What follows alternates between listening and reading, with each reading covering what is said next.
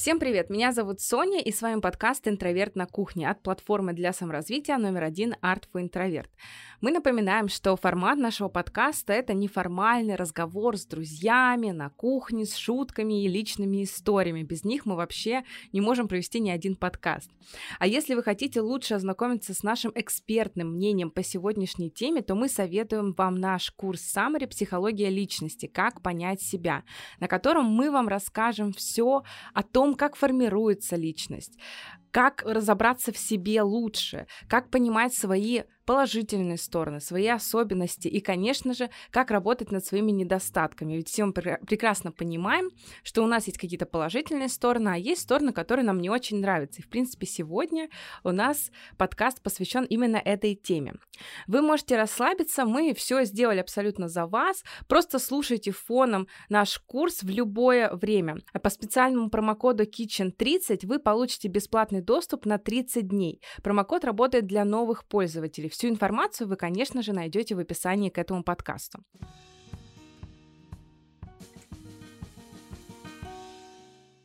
Сегодня у нас особенный выпуск. Наш подкаст посвящен теме комплексов, как многие уже догадались, прочитав это название в самом начале. И мы решили разобраться в этой теме досконально прямо. Поэтому сегодня нас ждет большой выпуск, где мы разберемся, что такое комплексы, и, конечно, расскажем, какие комплексы есть у нас. Самое интересное. С вами весь этот выпуск буду я, Соня, я клинический психолог, сексолог, и со мной сегодня будут Даша, Глеб, Андрей, Лиза, Саша. В общем, вся наша большая дружная команда будет сегодня со мной, но по очереди. Начнем мы сегодняшнюю тему с нашей прекраснейшей, обожаемой, очаровательной культурологом Дашей. Даша, привет! Привет. Ты, мне кажется, уже несколько комплексов сейчас уже... Вот что значит э, хороший психолог. Уже, знаете, избавляет одним представлением от комплексов. Конечно. Да, всем, всем привет. Сегодня, правда, тема очень интересная. Мы, правда, небольшой факт с нашей внутренней кухни. Мы все захотели сходить на этот подкаст, не смогли решить, кто же в итоге будет разговаривать про комплексы, поэтому решили прийти абсолютно все. Так что болтаем с вами и с культурологической точки зрения про комплексы, почему они так часто возникают, скажем так, извне и навязаны нам культурой. Ну и я расскажу, наверное, про свой какой-то опыт работы с комплексами. Да, это очень интересный у нас сегодня подкаст, где мы будем действительно с каждым членом нашей команды разбирать с той или иной точки зрения эту большую тему, потому что когда мы ее обсуждали, еще планировали этот подкаст, мы думали, как, с какой конкретно точки зрения разобрать, и поняли, что тема очень обширная, и мы хотим вот новый формат, наверное, презентовать, да, и попробовать этот формат с этой интереснейшей темой. Но давай, Даша, начнем, и я хочу спросить, есть ли у тебя комплексы? Ох, ты, ты прям сразу, ребята, запасаемся попкорном, потому что разговор будет у нас долгий.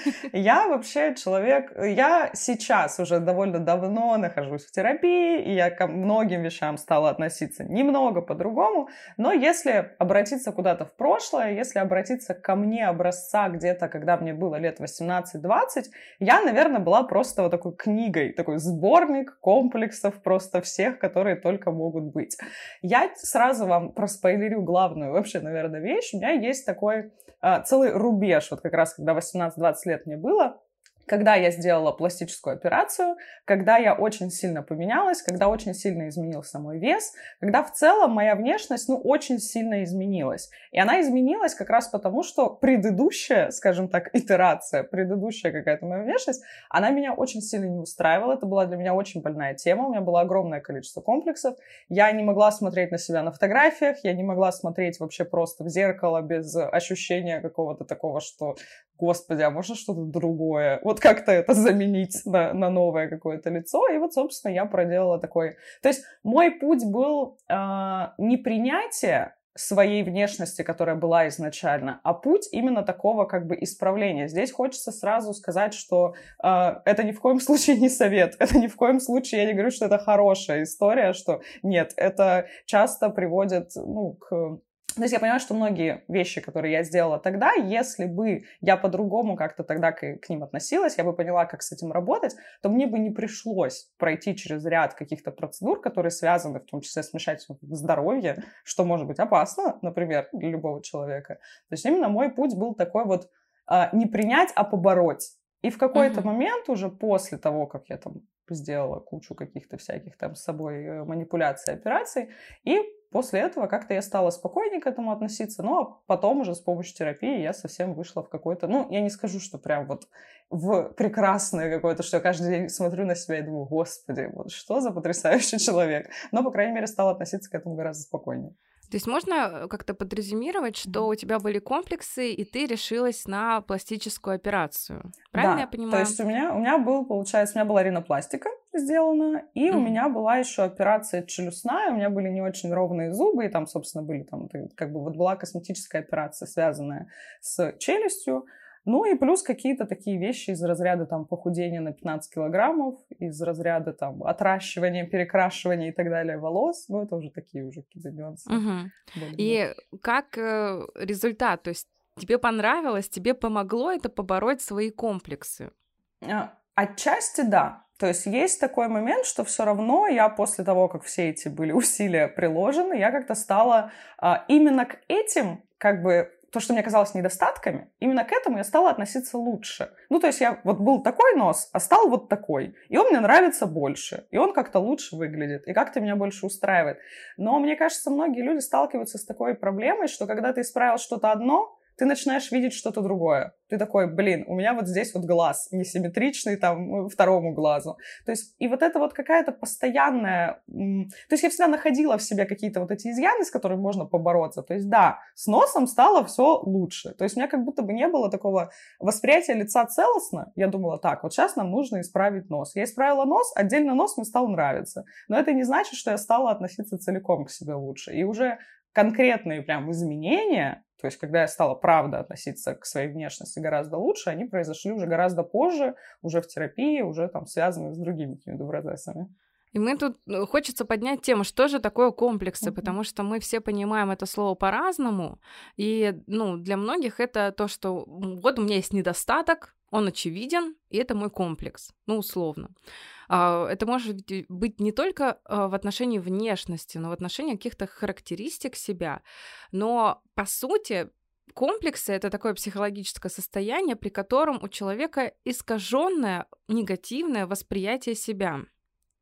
То есть человек воспринимает себя чуть хуже, чем он есть. Возможно, ему сказали об этом, да, внушили этот комплекс, либо, может быть, он сам решил, что у него что-то не то, да, какой-то есть, какой-то есть дефект. Но это всегда про не про здоровую самооценку, а про вот именно искаженное восприятие себя, своего тела, своих качеств и так далее, когда эти негативные качества преувеличены. И вот от этого, да, да, что ты подняла тему, что некоторые идут на операции и потом видят, что, ну, эту часть тела исправил, но есть другие. И мы тогда видим очень обширную картину того, что у человека не то, чтобы есть какой-то действительно дефект, а то, что у него это искаженное восприятие себя, искаженное восприятие своего тела и нездоровая самооценка, которая цепляется за недостатки. Вот э, я хочу поделиться тоже историей. Даша рассказала, что она делала операции. У меня была ринопластика, но по другим причинам, по медицинским. Я э, боюсь операций. Ну, для меня это действительно очень тяжело, и я помню это состояние после операции. Это ужасно, конечно же, не самое приятное, что можно испытывать, но я помню, как я была недовольна результатом. То есть я делала по медицинским обстоятельствам, потому что у меня не дышал нос, у меня из-за этого и гипоксия была и так далее. И я помню, я была очень разочарована тем, что я увидела потом. Потому что вроде как нос стал прямее, ну, в этом была суть, но при этом я была очень ошарашена, и как будто бы все мои другие недостатки тоже вылезли и так далее. Сейчас я со своим носом, ну, можно сказать, смирилась, да, и... Подружилась с носом. Ну да, ну то есть основную функцию я зачем делала операцию, чтобы он дышал. Он начал дышать, я этому бесконечно рада. И, конечно же, со своими комплексами я работаю, так как тоже психолог, Кстати, психолог ходит на терапию, это нормально. это, это нормально. Как бы, вот вы тоже часто представляете, что психолог — это какой-то человек такой в вакууме, у которого уже все решено, вообще нет Конечно. никаких проблем.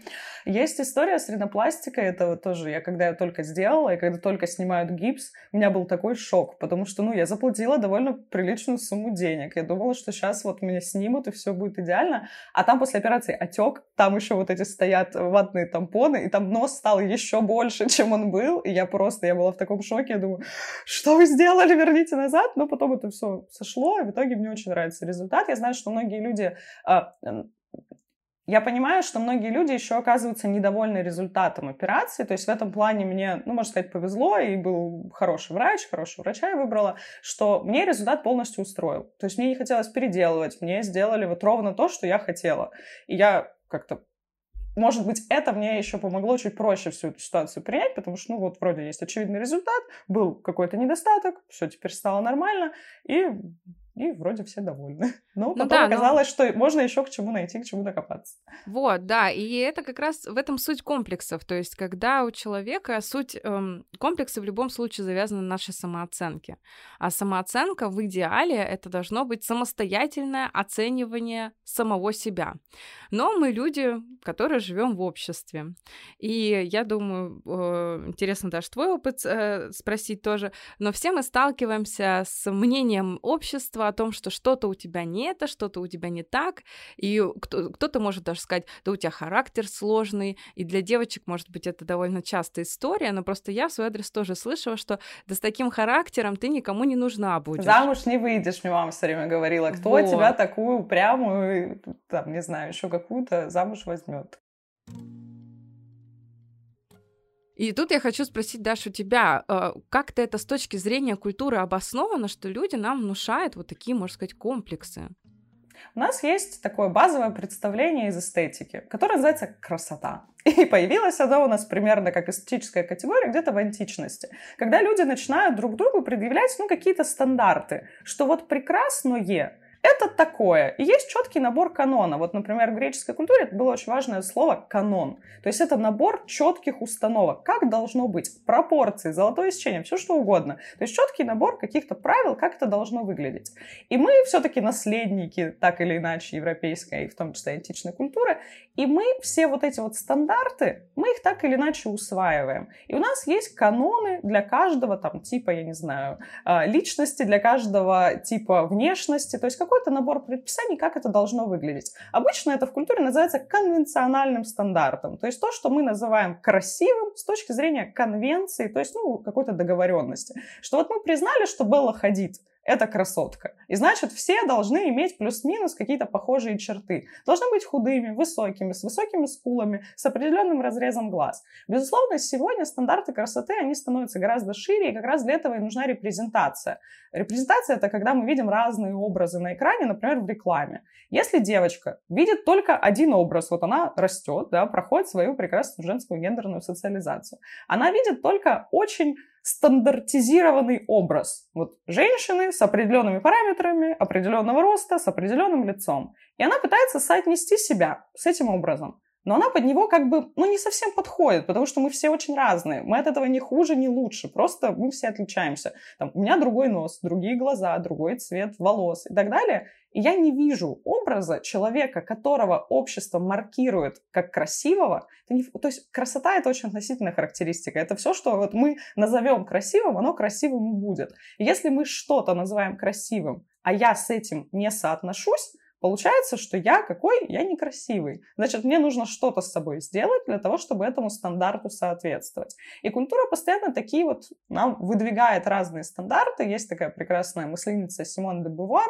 жила в 20 веке, она сказала, что женщины не рождаются, женщины становятся. То есть мы всегда находимся в процессе погони за вот этим вот стандартом. Вы никогда не сможете стать достаточно идеальной для того, чтобы вам сказали, ну все, вот теперь можешь закончить закончить, можешь остановиться. Нет, женщинам постоянно выдвигаются разные стандарты, плюс они постоянно меняются, как мы знаем. То есть сегодня модно это, завтра модно это, сегодня мы это считаем красивым, завтра красиво абсолютно другое. нам приходится постоянно, в том числе для того, чтобы могла работать и зарабатывать косметологическая индустрия, там, разные прочие практики, Нам необходимо постоянно как-то какому-то этому стандарту соответствовать.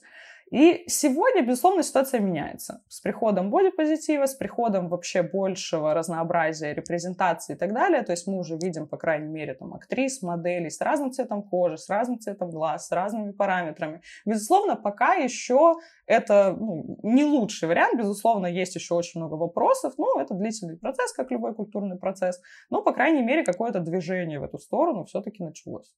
Знаешь, ты сказала фразу, да, вот это вот женщина не, стан... не рождается, женщиной становится. И очень часто сейчас эту фразу используют как то, что вот вы должны да. себя сделать этой женщиной, этой условной Белой Хадид для того, да, чтобы то стать настоящей. прикладывать усилия. Вот Симона де Бувар именно это и описывала, что как бы общество говорит женщине, становись, вот стань еще лучше, становись вот все соверш... более совершенной версией себя. А, и при этом абсолютно не говорит о том, что да, у тебя и так все хорошо. Зачем тебе вот это вот все нужно? Я да. знаю, что еще вспомнила, этот просто поделюсь такой тоже историей по поводу внешних каких-то оценок. Здесь меня прям аж, аж немножко, знаешь, так затриггерило, аж мурашки пробежали, потому что действительно наше представление о себе, оно же во многом, ну, складывается из оценок других людей. То есть мы можем соотносить себя с каким-то культурным стандартом, ну, то есть то, что мы видим там в рекламе, в кино. И, конечно, есть комментарии родителей, друзей, друзей, каких-то важных, близких людей, которые говорят, ой, что-то ты поправилась, ой, что-то у тебя там какой-то нос не такой.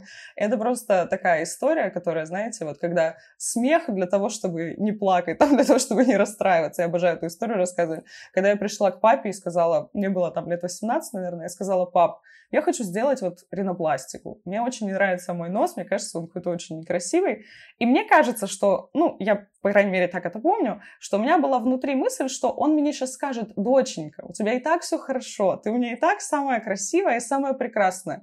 И у меня папа просто выдал гениальную фразу, говорит, слушай, я давно тебе хотела предложить, но надо что-то с этим делать. И я такая говорю, пап, типа, ну, блин, ну, как бы я, я... И после этого я такая думаю, ну, я нашла подтверждение, условно, тому, что у меня как-то было так, ну, какое-то такое условное, mm-hmm. не, не точно сформировавшееся мнение, и тут я его получаю, и мама такая, да-да-да, кстати, давай, типа, там есть хороший вариант. Я такая, блин, ну, значит, надо делать. Значит, Очень жаль, точно, что, что ты столкнулась с таким, потому что это действительно, ну, страшно, и это тревожно очень, когда у тебя есть какие-то комплексы, какие-то а, ощущение себя недостаточной, не такой, некрасивой, и это еще подтверждается от самых близких людей. Это самое страшное, что, ну, не самое страшное, конечно же, что вообще может быть, но в любом случае это очень неприятное переживание, которые подпитывают эти комплексы. Мне кажется, это как раз может и толкнуть человека к действию. То есть да. здесь хочется еще проговорить такую важную вещь, что вот я как человек, который Соня тоже сталкивалась с подобным, что операция любая, пластическая, серьезная она, как вам кажется, несерьезная, это большой риск и нагрузка на здоровье в любом случае. То есть, ну, никто вам не может гарантировать на 100%, что у вас не будет осложнений, что не будет никаких проблем с операцией. И потом, когда я уже, ну, так, оборачиваясь назад, думала, думала, блин, это рискнуть, ну, здоровьем, вообще многими вещами, потому что тебе вот кажется, что с твоим там лицом что-то не так – ну, сейчас я понимаю, что я бы, наверное, на это уже не решилась, что это уже как-то для меня слишком запредельно, слишком высокие риски. Но тогда я понимаю, что насколько была эта проблема серьезна. То есть, ну, кто-то может подумать, кто может с этим не сталкиваться, что, ну, господи, ну, нос там и нос, какая разница там, любой нос. Но это настолько вот вещь, которой ты каждый день просыпаешься и только про это и думаешь, и ты вот смотришь на себя и думаешь, господи, опять этот нос, что ты готов рискнуть здоровьем лечь на эту операцию. Да, действительно, ну, легких операций не бывает. Это не зря у вас берут огромный список анализов и узнают группу вашей крови. Ну, то есть это все не просто потому, что им интересно. Это действительно огромные риски, поэтому с комплексами, и тем более, когда мы говорим про решение комплексов каких-то посредством операции, либо инъекции, мы понимаем, и мы должны понимать, что если эта проблема действительно ваши комплексы комплексные, ну, то есть, да, а, извините за такую тавтологию, но когда эта проблема не только конкретно, у вас есть какой-то условно изъян, ну, какая-то, например, родинка, которая вам мешает, да, или еще что-то, а когда это проблема именно самооценки, эта операция не поможет. Мы видим многих да, звезд и людей, которые так делают операцию за операцией и не могут как будто бы остановиться, потому что они сделали одну и вылезли другие недостатки, которые раньше не замечали. И все это из-за того, что когда у нас вот это вот искажено восприятие себя, фокус внимания весь, он на этом недостатке. Вот представьте себе, вы цельная личность, сто процентов, да, см- смотрите на себя, вот стопроцентный человек, но ваше зрение, ваше восприятие, оно фокусируется всегда на вот этом вот проценте, ну, условно, на вашем носе. И вот вы видите только этот нос, только этот недостаток, а всего себя полностью вы не замечаете. И, конечно, создается ощущение, что вот это вот у меня некрасиво, и сам я не очень. И когда мы говорим про вообще работу с такими, с комплексами, с самооценкой, говорим про то, что это должна быть такая очень обширная работа. Мы работаем не только над тем, чтобы принять свой нос, условный, да, опять-таки, мы работаем над полным принятием себя, таким, какой вы есть. И эта работа действительно очень сложная. Очень сложно, очень сложно. Я уже, да, я уже давно этим вопросом занимаюсь. Плюс еще всегда, мне кажется, вот то, что ты очень правильно сказала, что это не может быть, ну, наверное, не, не знаю, но мне кажется, что это все равно чаще всего еще цепляется одно за другое, что тебе не нравится внешность, и потом ты понимаешь, что и какие-то личные качества тебе в себе не нравятся, что у тебя в целом, ну вот, ко всему себе во всех проявлениях всегда очень критичное отношение. То есть ты всегда думаешь, а вот почему я здесь так сказал, а почему я здесь так сделал, а вот эту черту характера мне бы как-то изменить. То есть и вот это вот постоянно, мне кажется, всегда можно найти в себе таком большом и э, богатом, всегда можно найти что-то, за что можно зацепиться, за что себя поругать. И пока вот не сломается вот это вот сам как бы фокус взгляда на себя, оно так и будет продолжаться, всегда можно найти что-нибудь. Да, и эта проблема может быть такая довольно глобальная. Например, человек считает, что он не очень красивый, ну, субъективно. И поэтому, например, а, я должен всем нравиться как личность. У нас же есть такое, что вот, ну, чело... Э, некрасивый, но зато э, это даже такой в фильмах э, есть стереотип, потому что вот это вот дурнушка, но зато душа у нее. У нас сколько... Да, у нас сколько таких вот сериалов снято про таких, про то, что девушка с комплексами с какими-то, но зато она такая вся добрая и так далее. И это тоже, то есть у человека хочется быть удобным, он э, перестает замечать свои потребности, свои желания, ну, можно сказать, теряет себя в этой жизни и так далее, это перерастает в огромный ком. То есть мы видим, как из маленького комплекса может действительно вырасти огромное количество проблем, с которыми потом тяжело будет справляться. я еще хотела добавить э, про нормы общества, да, которых тоже даже говорила, то, что у нас есть какие-то стандарты в обществе в любом случае. И э, у нас стандарты есть абсолютно везде, и нормы есть, ну, в любой дисциплине, и в обществе тоже. У нас, например, есть, э, ну, с точки зрения даже психиатрии, психологии тоже определенные нормы для того, чтобы как-то дифференцировать человек находится в здоровье или это уже не здоровье. И нередко тоже комплексы идут от того, что я не попадаю вот в эту вот условную норму общественности. Ну, смотрите, у нас есть, да, норма психиатрии о том, что там здоровье, нездоровье, как выглядит общество, это тоже интерпретирует по-своему. Но любое странное поведение для общества, это уже мы слышим, да, вот эти все стигматизирующие высказывания по типу, да у него шиза, биполярка и так далее, ну, что, в принципе, недопустимо. Больной. Да, он, он больной, хотя человек может просто быть раскрепощенным, ему интересно, ему классно вообще, и он, ну, просто ведет себя чуть громче, громче, да, чем другие. Ну, я условно, что он очень радуется и так далее. Чем вы, этот, чем вы ожидаете. Да, чем вообще, да, чем вы ожидаете. И навешиваются ярлыки, что да он какой-то ненормальный что-то с ним не так. И человек это тоже может вгонять в комплексы, потому что, ну, нормы психиатрические, они с общественными нормами по итогу никак не коррелирует. Ну, то есть э, психиатрия да, вот это, это по-другому.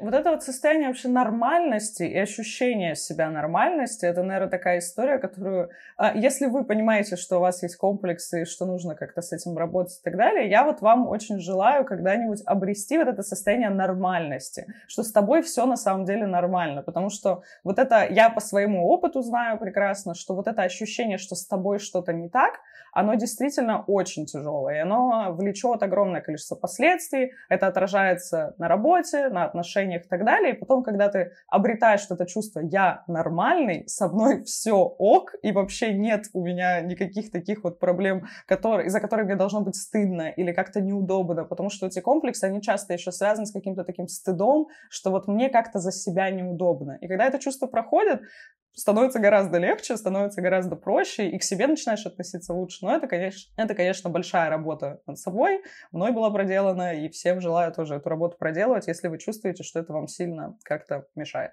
Да, потому что многие люди тоже приходят и говорят, скажите мне, что со мной все хорошо, что я нормальный. Конечно же, мы все нормальные. Ну, то есть у нас есть просто какая-то стигма, да, о том, что можно быть ненормальным. Мы все разные, и мы не можем быть как один. Мы не можем быть все как Белла Хадид или все как, ну, я не знаю, Джаред Лето условный. И не надо. И, и давайте будем разными. Конечно. Поэтому все мы прекрасны, все мы нормальны. И я на этой ноте прекрасной с Дашей прощаюсь. Даша, спасибо тебе огромное, что мы разобрали эту проблему с точки зрения культурологии. Спасибо тебе большое и пока-пока. Всем спасибо, всем пока. Ну что, бахнем чайку?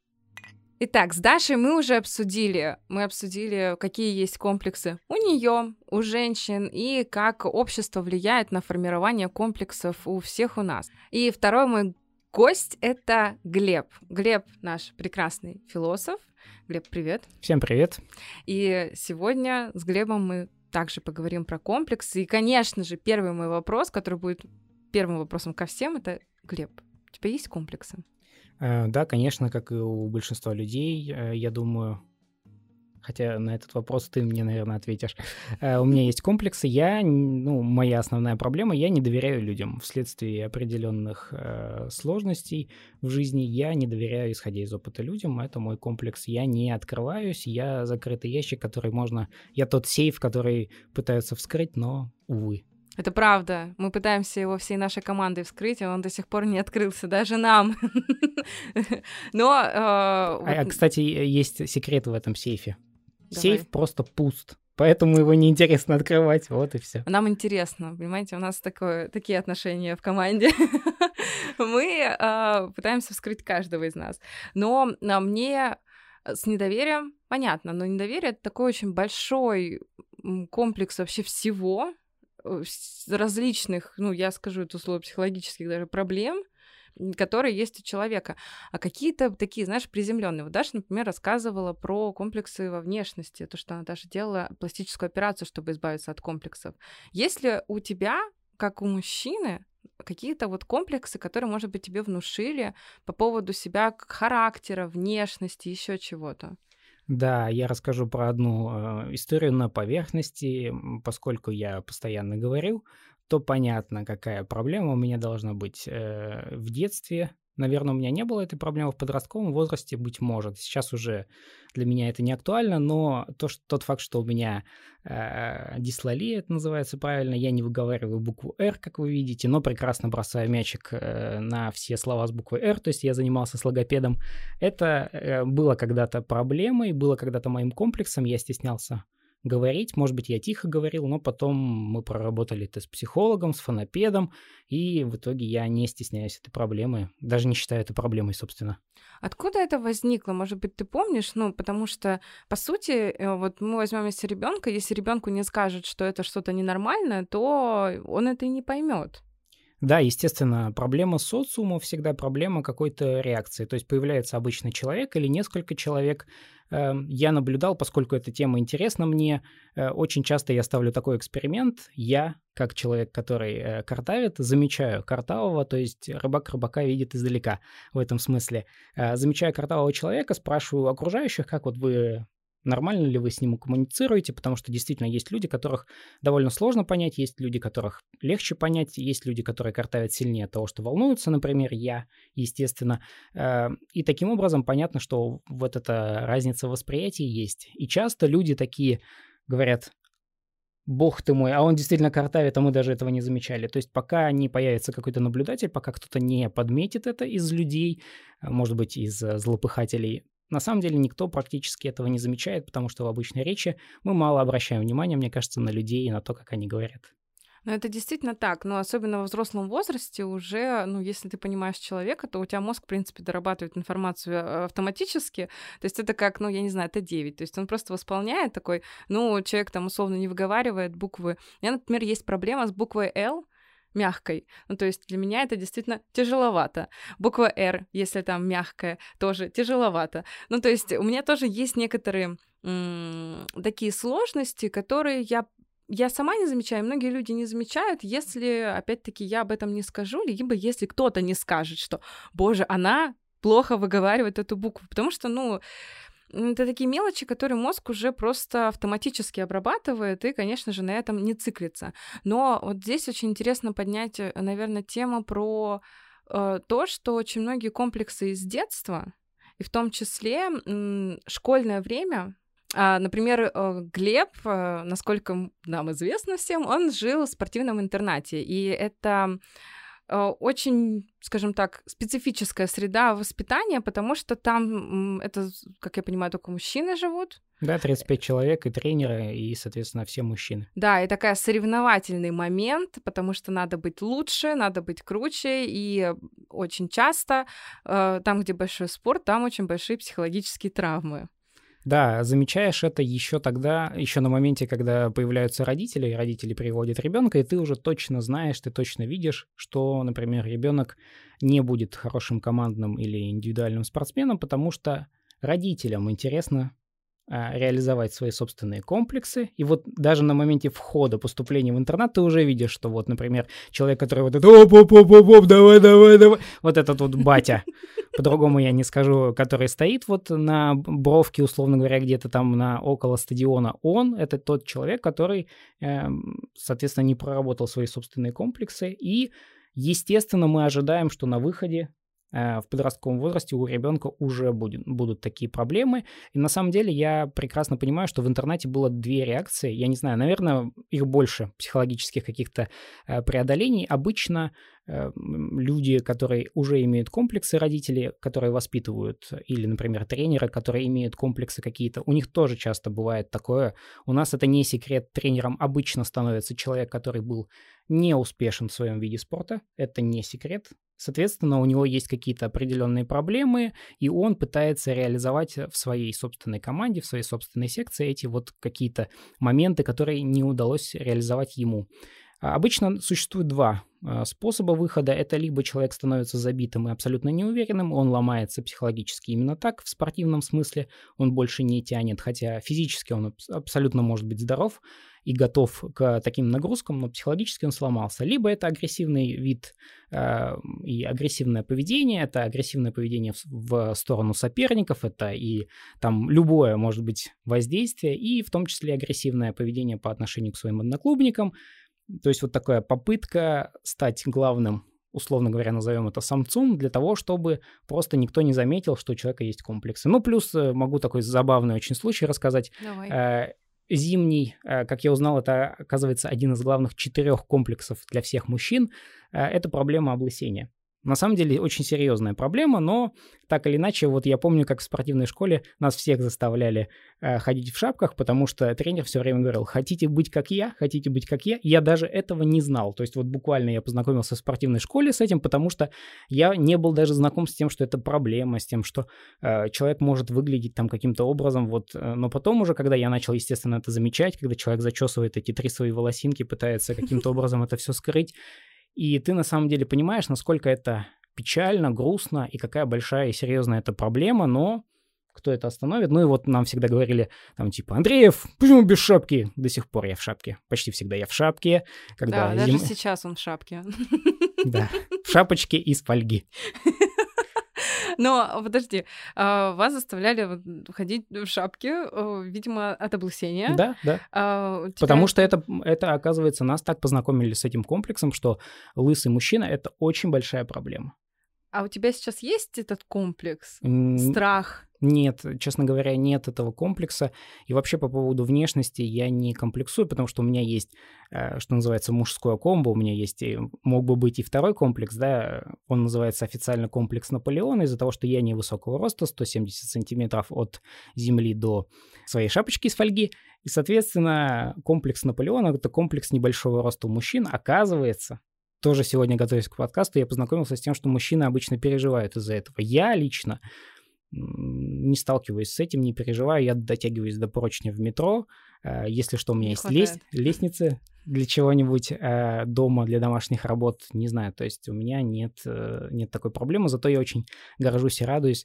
Недавно на Ночи музеев была проблема с тем, что нужно было ходить по катакомбам. Я проходил идеально, мне не надо было пригибаться, потому что я идеального роста в этом плане подошел. Но это на самом деле, конечно, все шутки, но действительно из-за роста, из-за каких-то сил мужских, которые должны присутствовать у мужчины, есть переживания. Очень большая проблема еще, как мне кажется, это вот тут я познакомился уже, когда пошел в автошколу. С этим знакомятся все, я думаю, ты прекрасно с этим тоже знакома, потому что ты э, девушка за рулем в смысле инструкторов. Как инструктор подходит с большим Боже. трудом, и вот это вот э, весь сексизм бесконечный комплексы, которые у девушек потом появляются, что э, никогда девушка не сможет э, ездить задом там и прочее, прочее, прочее. Всякая ерунда и мишура, которая появляется. Но... В принципе, то, что, ну, да что там тебе надо? Ну, там детей перевозить, продукты. Особенно если женщина вдруг пройдет, пойдет на, как это называется, это экстремальное вождение, курс экстремального вождения. Ну да что, ну зачем это женщинам надо? Женщины не водят нормально. Вот мужчины нормально водят, а женщины... И, соответственно, значит, отсюда возникает комплекс у мужчин, если не, дай бог, у него не получается водить, например, а он очень хочет. И он он считает, что он хочет, да, как возникает, собственно, этот самый комплекс. У мужчины есть вот это вот с детства привитая какая-то проблема того, что вот, ну, если дорастешь до, до автомобиля, будешь водить обязательно. Ты должен водить, должен уметь водить, должен хорошо водить и прочее. Вот не умеешь, не дай бог, водить, все. Не знаю, что будет, но проблема будет. Ну, как будто бы не мужчина. Да. Как вот у женщины не рожала не женщина, а у мужчины, видимо, не, не водишь не мужчина. В том числе, да, ну то есть вот это такой комплекс на самом деле, который, с которым мы встречаемся очень часто, потому что, э, опять же, тот, кто водит или тот, кто сидит на пассажирском в такси, например, прекрасно знает, что проблемы э, других характеров очень ярко э, выливаются в вождении, потому что комплексы человека, который находится за рулем, всегда видно издалека. Потому что он не включает поворотники, он там, в общем, делает все, что не надо делать. Интересно, как ты связал комплексы другие с поворотниками? У нас сегодня, ну, это такая уверенность, что меня пропустят. Я главный mm-hmm. на дороге. Ну, да. да. Если у меня значок определенного еще автомобиля, это тоже, кстати, очень хорошо отражается, потому что люди успевают порой, я как человек, который бывал в ДТП, люди успевают порой оценить масштаб э, происшествия еще до того, как он, э, оно произошло произошло, они пытаются предотвратить ДТП таким образом, чтобы въехать в э, наименее э, страшное какое-то вот ДТП с точки зрения экономической. Вот в этот автомобиль можно въезжать. А вот если, например, не дай бог, стоит какой-нибудь, я не знаю, что там, условно, Тесла, гудеть ей не стоит. Ну, это да, и в принципе, я думаю, мы все знаем эти стереотипы о том, что там по размеру машин тоже можно определить какие-то комплексы у человека и нет, так далее. Нет, нет, ну, не, это, не, это такие, это стереотипы именно. Да, конечно. Но мне интересно спросить, хорошо, а, вот у мужчин есть много комплексов, но почему-то мужчины об этом не говорят. Мне кажется, это тоже комплекс. И это вот вершина айсберга всего, потому что жаловаться вообще на свои какие-то проблемы, э, вот это основной комплекс, это главный комплекс патриархальной культуры, соответственно, проблема того, что мужчина должен не то что замалчивать свои проблемы, а вот пока у него там руку не оторвет от гангрены, условно, он должен желательно не выказывать никаких своих проблем, он вот стиснув зубы все время идет, пока зубы там вот не расшатаются во все стороны. И это, конечно, настоящая вершина айсберга, когда с детства нас просят не жаловаться, э, ну, то есть спортивный интернат в этом смысле кладезь вот этих всех э, прекрасных наблюдений, потому что там э, все является проблемой. Ты, сейчас я прошу прощения всех, кого я обижу, но привожу, так сказать, прямые цитаты из э, воспитания своего собственного. Ты плачешь как девчонка, ты что-то там делаешь как девчонка. У нас постоянно вот идет отсылка, что ты бегаешь как девчонка, ты делаешь что-то как девчонка. Ты можешь перетерпеть и не пить там, потому что почему ты все время конючишь, почему ты как ребенок. Все время идут какие-то сравнения, особенно э, у людей, которые являются еще детьми на самом деле с точки зрения возраста. Предлагаю по чайку. Глеб, ты сказал вот, да, то, что самая большая такая проблема мужчин, то, что мужчины вообще не говорят о комплексах, и это является таким самым большим их комплексом. И здесь э, так, выходит много проблем, потому что действительно мужчины, я вижу, что современное поколение, оно уже больше говорит о себе, о своих чувствах, эмоциях, проблемах. Это уже не кажется чем-то девчачьим, это кажется нормальным, естественным, человеческим, но у особенно чуть более старшего поколения все равно прослеживается такое, что я мужик, я должен стиснуть зубы и никому ничего не говорить. И это прослеживается не только в отношении комплексов, неуверенности в себе, эмоций, но и в отношении своего здоровья, что самое страшное. Меня вообще удивляет, что на самом деле, э, поскольку я человек из э, проживший свою жизнь в Санкт-Петербурге, и вот выросший в 90-е годы в Санкт-Петербурге, я прекрасно знаю, у меня было несколько шикарных диалогов, один из них с сантехником. Сантехник открыл мне всю правду жизни, про мужскую жизнь в 32, хотя мне было на тот момент лет 29, не так давно это было, вот, но всю правду жизни открыл мне, пытаясь не жить с этой правдой теперь. Так или иначе мы понимаем, что большинство проблем, и это открытие большинство проблем, могут быть либо контролируемы, либо могут находиться под контролем, либо могут быть вообще побеждены. Например, моя проблема с картавостью само принятие себя, само обращение внимания на то, что большинство людей на это не обращает внимания, если ты вот там вот не замялся, там что-то вот это вот, вот не начинает, если человек вот таким вот образом э, мяться, жаться, и если он наоборот уверен в себе, то люди, скорее всего, либо не заметят этого, либо вообще отметят про себя ничего себе, да, я тоже так могу, и вот здорово. Но в большинстве случаев ведь правда, медицинские проблемы я скажу вот про свой подростковый возраст, чаще всего мне говорили, ну вы поздно пришли. Вот это, эта любимая фраза была из вот э, моей там профессиональной карьеры, да, вы поздновато пришли, вы дотерпели, у вас уже проблемы серьезные, и теперь придется там 6 месяцев, условно говоря, полечиться. А полечиться это всегда еще неприятнее, чем профилактически походить к врачу, например, или там что-нибудь сделать, но так или иначе мы откладываем до последнего, иногда последнее наступает, и потом э, люди шокированы, вот, молодой, э, Тут, правда, больше Дашина, конечно, тема, когда люди ходят по кладбищу и отмечают совсем молодой, и вот уже вот, ну, возможно, потому что на самом деле мы так заточены, и когда я здесь говорю «мы», к сожалению, я осознаю свою ответственность за обобщение, я понимаю, что почти наверняка точно мы, я могу говорить здесь за многих, очень многих людей, ах. А, ну да, и у нас есть даже вот эта печальная статистика, что мужчины живут меньше.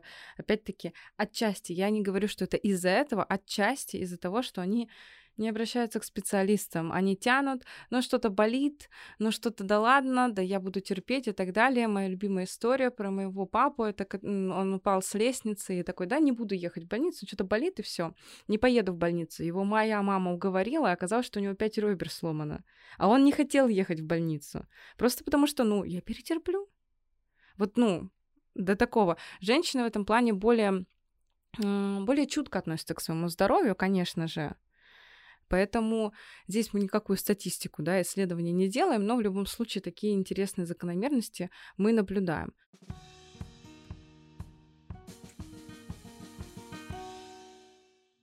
А скажи мне, вот как ты, ну все равно какие-то комплексы или какие-то сомнения в себе наверняка у тебя возникают время от времени. Время от времени, да, конечно, самоанализ идет, э, рефлексия постоянная, когда тебе, ну, поскольку мы, я не буду говорить очень громко из высоты какого-то опыта, что мы публичные люди. Нет, мы, конечно, люди не публичные, но так или иначе нам оставляют комментарии по поводу нашей внешности, по поводу нашей манеры речи и того, как мы выглядим. Естественно, происходит какой-то э, самоанализ, естественно, ты на это реагируешь, но обычно при правильном подходе к своей собственной личности ты можешь трезво оценить, да, действительно, что-то, может быть, там было не так, может быть, ты как-то не так говорил, может быть, ты действительно что-то не так делал, э, может быть, ты извлекаешь какие-то выводы из этого, что-то меняешь, если это действительно объективно важно для тебя, если это действительно ты можешь исправить и хочешь исправить. Но если человек э, с большим количеством комплексов смотрит на вот такое количество, особенно мы прекрасно понимаем, что хейт в интернете — это обычное дело совершенно, э, у нас довольно токсичные среды существуют, мы прекрасно понимаем эти сообщества, Э, и, кстати, это тоже может быть, за этим тоже могут скрываться определенные комплексы, потому за что... Да. Определенно. А, потому что анонимность в интернете, она такая очень э, романтичная, она позволяет очень многое говорить, но вот когда человек раз на раз вдруг оказывается с, со спикером, вдруг обычно все это заканчивается чем-то другим. А чаще всего помогает либо трезвое отношение и здравое отношение к самому себе, проработка, либо опыт Опыт — это тоже очень большое дело, поскольку э, ты часто встречаешься с чем-то таким, ты знаешь уже о том, что ты можешь это пережить, ты знаешь, что так, люди обычно так реагируют. И обычно от этого тебе становится э, иногда... Иногда это тебя действительно уже э, может заставить э, улыбнуться, вот меня, например, точно. Я здесь уже работаю больше года, и в самом начале своей работы я, конечно, острее реагировал на комментарии. Сегодня уже этой проблемы нету, потому что большая работа была за этим. Не могу сказать, что она была очень сложной, она скорее была такой, надо было договориться с собой все равно. Но мы обсуждали уже с Дашей, что комплексы, по сути, это некоторое искаженное восприятие себя в целостности. И ты сказал то, что э, такой лайфхак, да, как трезво оценить себя. Как? Трезво оценить себя, в первую очередь э, заботиться о самом себе. Э, не забывать о том, что вы у себя один, вы должны э, собой э, заниматься обязательно, и вы должны помнить о своем собственном здоровье. Всегда нужно помнить, что ментальное здоровье тоже имеет большое значение для нас, и мы даже физически способны иногда на более какие-то громадные, громадные свершения, если мы ментально чувствуем себя хорошо. Поэтому нужно в первую очередь не увлекаться сбором какого-то вот э, мнения извне и понимать и оценивать трезво свои собственные какие-то э, достоинства, быть может, недостатки, и не делать из недостатков своих трагедий, потому что неоднократно, в, в частности, в этой компании, например, когда мы разговаривали на каких-то тренингах, посвященных вот непосредственно моему дефекту речи, все поддержали меня, и все сказали, что это твоя изюминка. Вот а, если вы не любите булку с изюмом, ну пусть будет булка с чем-нибудь, с чем вы любите. Не любите булку, хорошо, пусть будет авокадо. Так или иначе, мы понимаем, что любой недостаток — это не недостаток, неправильно вообще так его называть, это ваша особенность. Ваши особенности — это и есть вы. Собственно, если вы разберете и отнимете какие-то ваши собственные особенности, будете уже не вы. Дорожите самим собой, это, мне кажется, самое главное. Да, абсолютно верно. Я поддерживаю Глеба, что на любое, да, такое субъективное ощущение, что у меня есть недостаток, можно посмотреть под разными углами. Можно сказать, что это мой недостаток, а можно назвать это особенностью.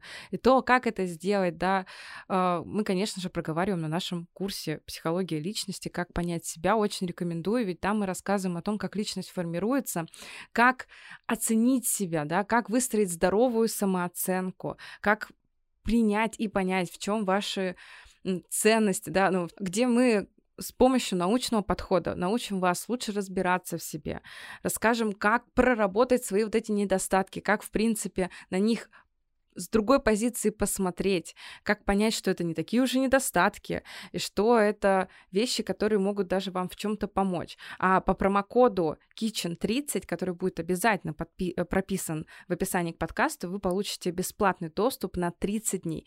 Но промокод только для новых пользователей. Вся информация, все ссылочки будут в описании.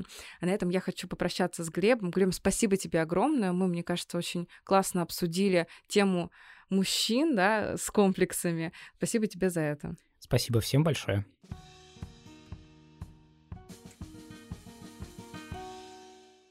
И мы продолжаем. И сейчас ко мне на подкаст пришла прекрасная Александра, тиктокер, админ телеграм-канала, который, если вы не знаете, у нас есть телеграм-канал, он очень крутой, поэтому подписывайтесь в ТикТоке тоже.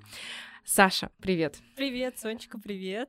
И, конечно же, первый вопрос, так как у нас вся тема комплексы. Есть ли у тебя комплексы? Ну, конечно, да. Я вот э, даже не знаю, как у человека не может быть комплексов, к сожалению. Да, конечно, у меня есть комплексы. Ну, начнем так скажем, стабильные вот эти комплексы, которые есть у всех. Лишний вес, типа я толстая, конечно же, я думаю, что я толстая. У меня есть комплекс по поводу того, что у меня десневая улыбка. Это просто... До, наверное, лет до 12 я жила с мыслью, что у меня все хорошо с улыбкой, что у меня красивые зубы и так далее. Но потом как-то мне кто-то сказал, короче, я, я очень часто смеюсь, mm-hmm. и э, один раз мне, я уже даже не помню, кто мне сказал, э, мне сказал человек, о, опять десна сушишь. Кошмар! Не могу просто эту, эту фразу из головы выкинуть. И, ну, то есть у меня улыбка такая, что видно десна, когда я улыбаюсь. Ну, все, ну, кто не знает, что такое десневая улыбка, можно загуглить, короче. Это проще увидеть, чем объяснить. Вот, и с того момента я поняла, что у меня что-то не так с улыбкой. И у меня, естественно, появился комплекс, что я сначала пыталась, знаешь, делать так, что улыбаться, но контролировать свою губу, чтобы она не поднималась. Потом я думала о том, что не нужно заколоть ботокс. В 12 лет? Не, не в 12, уже, конечно, когда я стала постарше. Но условно, и мне кажется, я еще училась в школе. Я загуглила, что есть такая э, у косметологов услуга, что ты колешь себе ботокс, но не для увеличения губ, а чтобы мышцы вниз, расслабить, чтобы... и, мыш... и губа так не поднималась. Да, да, то есть э, губа не будет подниматься. Но самый, самый ужас, что я со временем пытаюсь как-то уйти от этих мыслей, но тут недавно я была у стоматолога и отбеливала зубы, и во время отбеливания мне сказал стоматолог, а вот сейчас очень модная есть операция, вам отрезают, получается, вырезают всю эту десну, и как бы оголяют поэтому зубы, и как бы у вас голливудская улыбка. Ну, то есть э, избавляет от десневой улыбки, э, вырезая вот эту десну. И, но при этом я даже не говорила, что у меня есть какие-то проблемы. То есть врач, э, ну, просто решил мне сказать, ну, знаете, у вас вот эта ужасная десневая улыбка. Кошмар! Давайте вам ее вырежем. Ну, и я отказалась. Я подумала, нет, я буду бороться с этим комплексом. У меня вроде бы... Но сейчас, э, спустя столько лет э, с этим комплексом, я думаю о том, что нет, у меня вроде красивая улыбка, да, как бы, ну, в целом у 90%, мне кажется, людей, ну, у многих людей десневая улыбка. И мне кажется, это как э, Многие врачи, стоматологи убеждают всех людей, что у них кривые зубы, им нужны брекеты, и, и убеждают это тем, что говорят, вообще-то у 98% людей вот искривленные там ну, прикус, я да. думаю, может быть, 98% людей нормальные, Если у 98% людей, почему мы подстраиваемся под этих двух? Очень хороший вопрос, кстати. Да, вот, и вот сейчас в осознанном возрасте уже я стараюсь как-то, короче, бороться с этим комплексом, но бороться не в плане того, чтобы как-то, ну, избавиться от э, вот этого физического недостатка, по мнению других людей, а я пытаюсь при признать, что это не недостаток, а это вот моя особенность такая, ну, и как бы ничего страшного в этом нет. Поэтому, если вы слушаете меня, у вас десневая улыбка, то я комплексуете, мы красивые. Ну, действительно, меня поражает, что врач, не спросив, предложил процедуру. Да, да, я, я тоже на самом деле была в шоке, потому что, ну, как бы я была записана просто на отбеливание, но, видимо, это же еще врач-эстетист, ну, стоматолог -эстетист. Он решил, что что? Что он имеет право? Ну, он, видимо, решил, что раз я пришла на отбеливание зубов, значит, я хочу вот эту себе стандартную голливудскую улыбку, и такой, типа, короче, сейчас вот это все вырежем, и все. Ужас. На самом деле, вот эти комплексы, ну, действительно, люди считают, что у всех есть какие-то комплексы по поводу каких-то вещей. Ну, условно, да, вот той же улыбки. И что, ну, это нормально предложить людям от этого избавиться. Хотя, может, человек... Ну, представь, если бы ты не знала, что что-то не так. Ну вот если бы когда-то тебе в 12 лет никто так не сказал, ну то есть никто бы на это, ну потому что это не какой-то дефект, это нормально абсолютно, никто бы тебе не привил этих комплексов, и врач такой, а давайте сделаем, ну просто из-за того, что в его мировоззрении это что-то не то. Я просто э, ходила в магазин, попросила крем для лица, и мне э, сказали, да, вам нужен так крем для лица, лучше anti-age, чтобы еще морщинки не было, с лифтинг-эффектом от черных кругов, и я такая, а я даже не знала, что у Да, меня да. есть эти проблемы. Но человек решил, что, видимо, под кремом для лица я имела в виду, что мне нужно, видимо, операцию полностью на лицо привести и избавиться от всех проблем, которые у меня есть. Хотя я даже не думала, что у меня какие-то морщины уже стали появляться. Ну, не замечала этого. И очень многое мы в себе не замечаем, считая это нормальным, пока кто-то не придет и не ткнет пальцем. В этом есть огромная проблема. Но, Саш, я с тобой хотела поднять такую важную тему, так как ты у нас отвечаешь за юмор. Вы можете видеть прекрасные видео на различных соцсетях, где Саша делает юмористический контент нам. У нее очень классный юмор, и многие в комментариях пишут о том, что какой у вас классный мужчина, э, как их называют, СММщик, Ну да, СММщик, креатор. да, который такой классный, шутит, а можно на нем жениться, пожалуйста. И мы такие, а у нас шутки девушка придумает. И нам даже, мне кажется, не верят иногда. Ну да, мне очень, конечно, смешно э, из-за того, что я когда читаю эти комментарии, и очень смешно, когда ну, я думаю, мы с тобой еще перейдем к этому тоже, к этой теме, когда есть видео со мной, э, Мгм. которые собирают очень много негативных комментариев.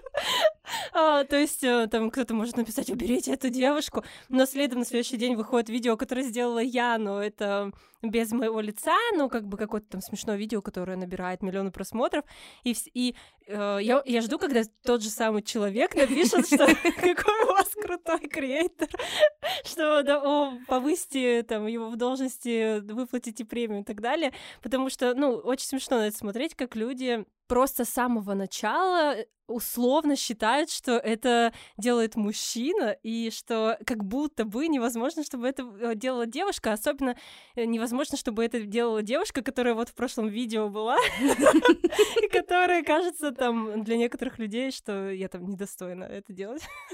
Удивительно. Да-да-да. Но вот есть такой стереотип, да, что юмор, ну, мужской — это классный юмор. А, да, у нас есть даже такая передача, где мы не будем называть, конечно же, передачу, но где мужчины шутят. И есть отдельно женская передача с женским юмором. И это странно, потому что воспринимается, что женщина как будто бы не может шутить. Да, это, во- во-первых, воспринимается как будто бы женщина... Ну, начнем с того, что, наверное, эти передачи делают э, для целевой аудитории женской. То есть Мгм. подразумевается, что женщина еще и не может понять те шутки, которые Да. написаны якобы для мужчин, или там, я не знаю, для, для людей и для женщин, два вида юмора. И э, э, для меня, конечно, немного обидно. Ну, понятно, что многие девушки, женщины, которые хотят прийти в юмор, в комедию, они ну, они, наверное, рады тому, что они могут попасть на какие-то шоу, исключительно даже женские, потому что ну, настолько э, у нас существует до сих пор э, неравноправие, там, цензура, что ты, ну, чтобы дорасти, условно, до какой-то, до какого-то шоу, которое позиционируется не как женское, а в целом просто юмористическое, тебе нужно, ну, я не знаю, что сделать, э, чтобы туда попасть. Ну, то есть исключительно, мне кажется, в первую очередь тебя воспринимают какие-то там продюсеры и так далее, как человека, который э, сможет писать юмор вот женский. Но вот это Мгм. где это разделение женского, мужского юмора для меня непонятно. И я очень рада, что сейчас существует Помимо вот этих шоу существует очень много э, юмористического контента просто в социальных сетях, где у тебя нет разделения на, на во-первых, на аудиторию, потому что тебя могут посмотреть э, из любой точки там мира, из э, на любом языке, и э, в первую очередь э, у тебя нет задачи, и нет позиционирования необходимого, переросли этот юмор, да, который вот я сочиняю. Для меня это странно, и для меня ну, мне кажется, что мы как-то должны с этим бороться. Потому что на самом деле, да, существует такой стереотип, что юмор исключительно это вот мужское дело, а если женщина туда попала, то вот ее куда-то э, создают какую-то сегрегацию, где она может э, чувствовать себя, да, уверенно, где она вот может шути шутить. в этом уголке, пожалуйста, там разрешено шутить женщинам. Да, у нас э, есть такая проблема, действительно. У тебя никогда не было каких-то комплексов, либо, ну, каких-то сомнений в себе, что я женщина в юморе, пытаюсь шутить, и что-то может быть со мной не так, или я не смешная, и так далее.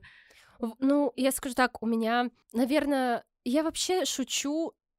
Я, ну, я там не стендап-комик, да, я не человек, который профессионально занимается комедией, да, я в своей профессиональной работе очень много времени э, выделяю там юмору, придумываю какие-то креативные именно веселые видео, веселые какие-то сценарии и так далее.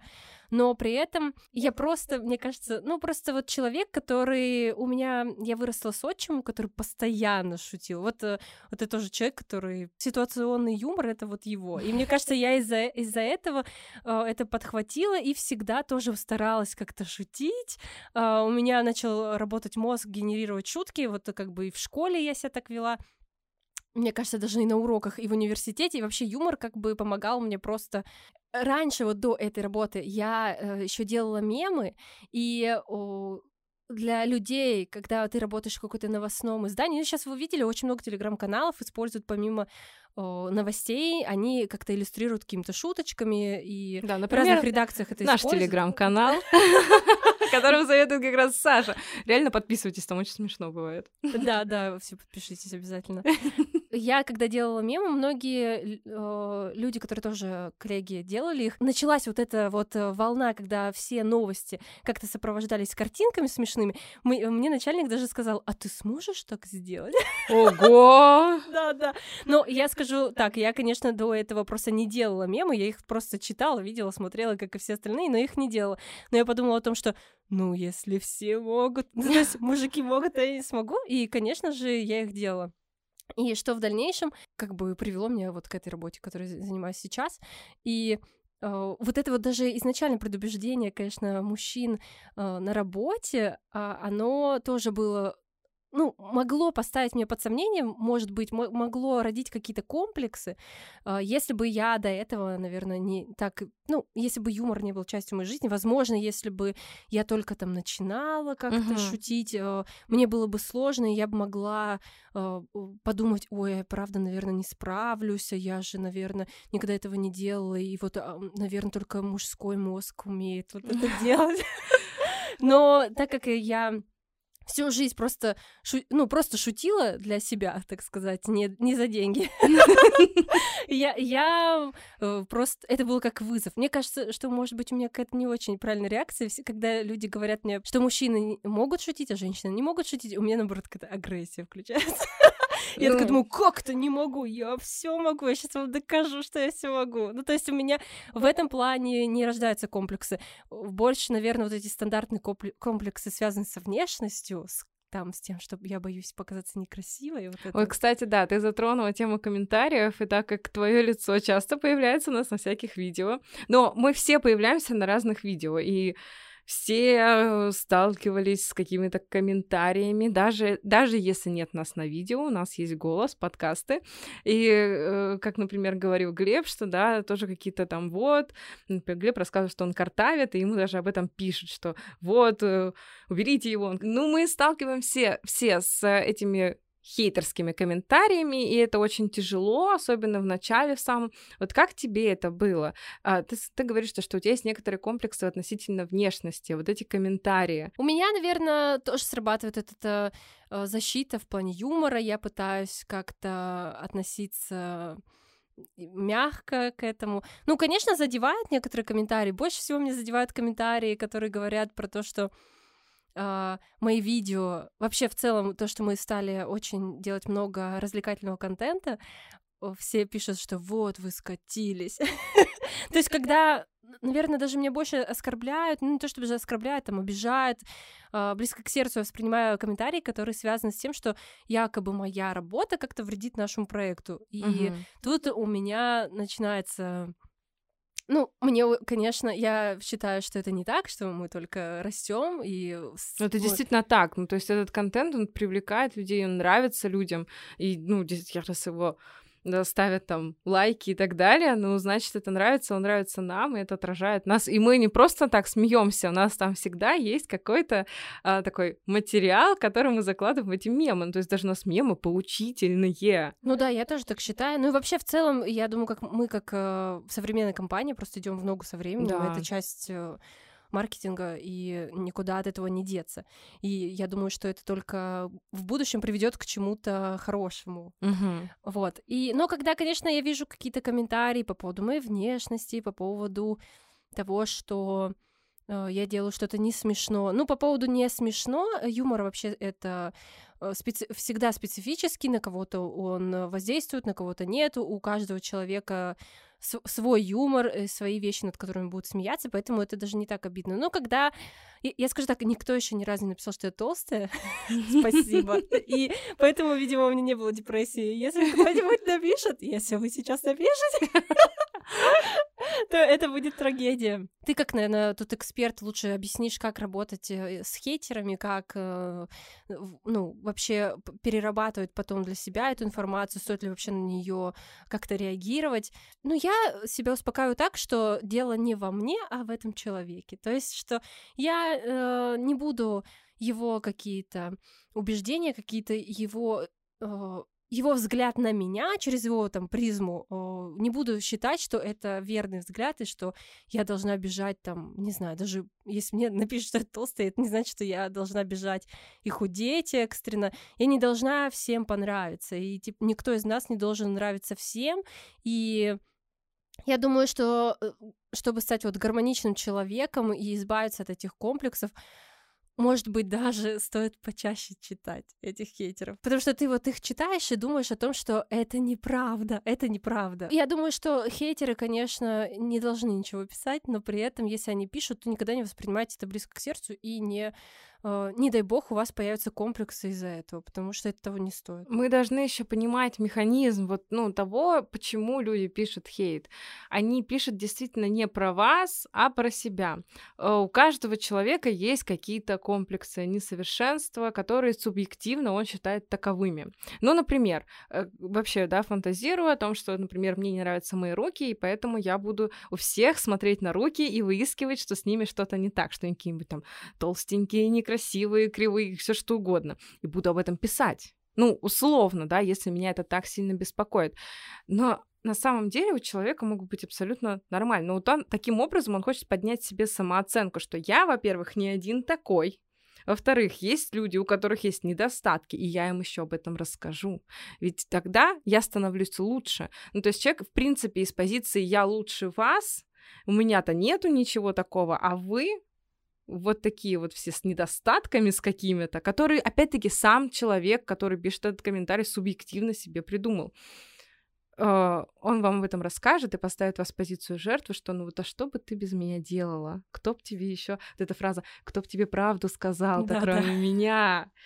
А, ну, если мы зайдем в эту концепцию прямо глубоко, ну, правда у всех своя. Есть факты, там, например, а, ну, не знаю, какие-то исторические факты, есть факты там биологические, научные, а есть, э, ну, такая, знаете, мнение человека о чем-либо. Если вам кто-то говорит, вот у тебя такой характер, ну вообще не очень, да, это, ну, а кто тебе правду скажет, кроме меня? Знаете, это неправда, это мнение человека, потому что вам другой человек скажет совсем другие слова. И кому верить? А верить надо себе, как по итогу. Что тебе помогает бороться с этим, ну, как-то справляться с этим наплывом хейта? Скажем так, я могу поискать э, группу поддержки.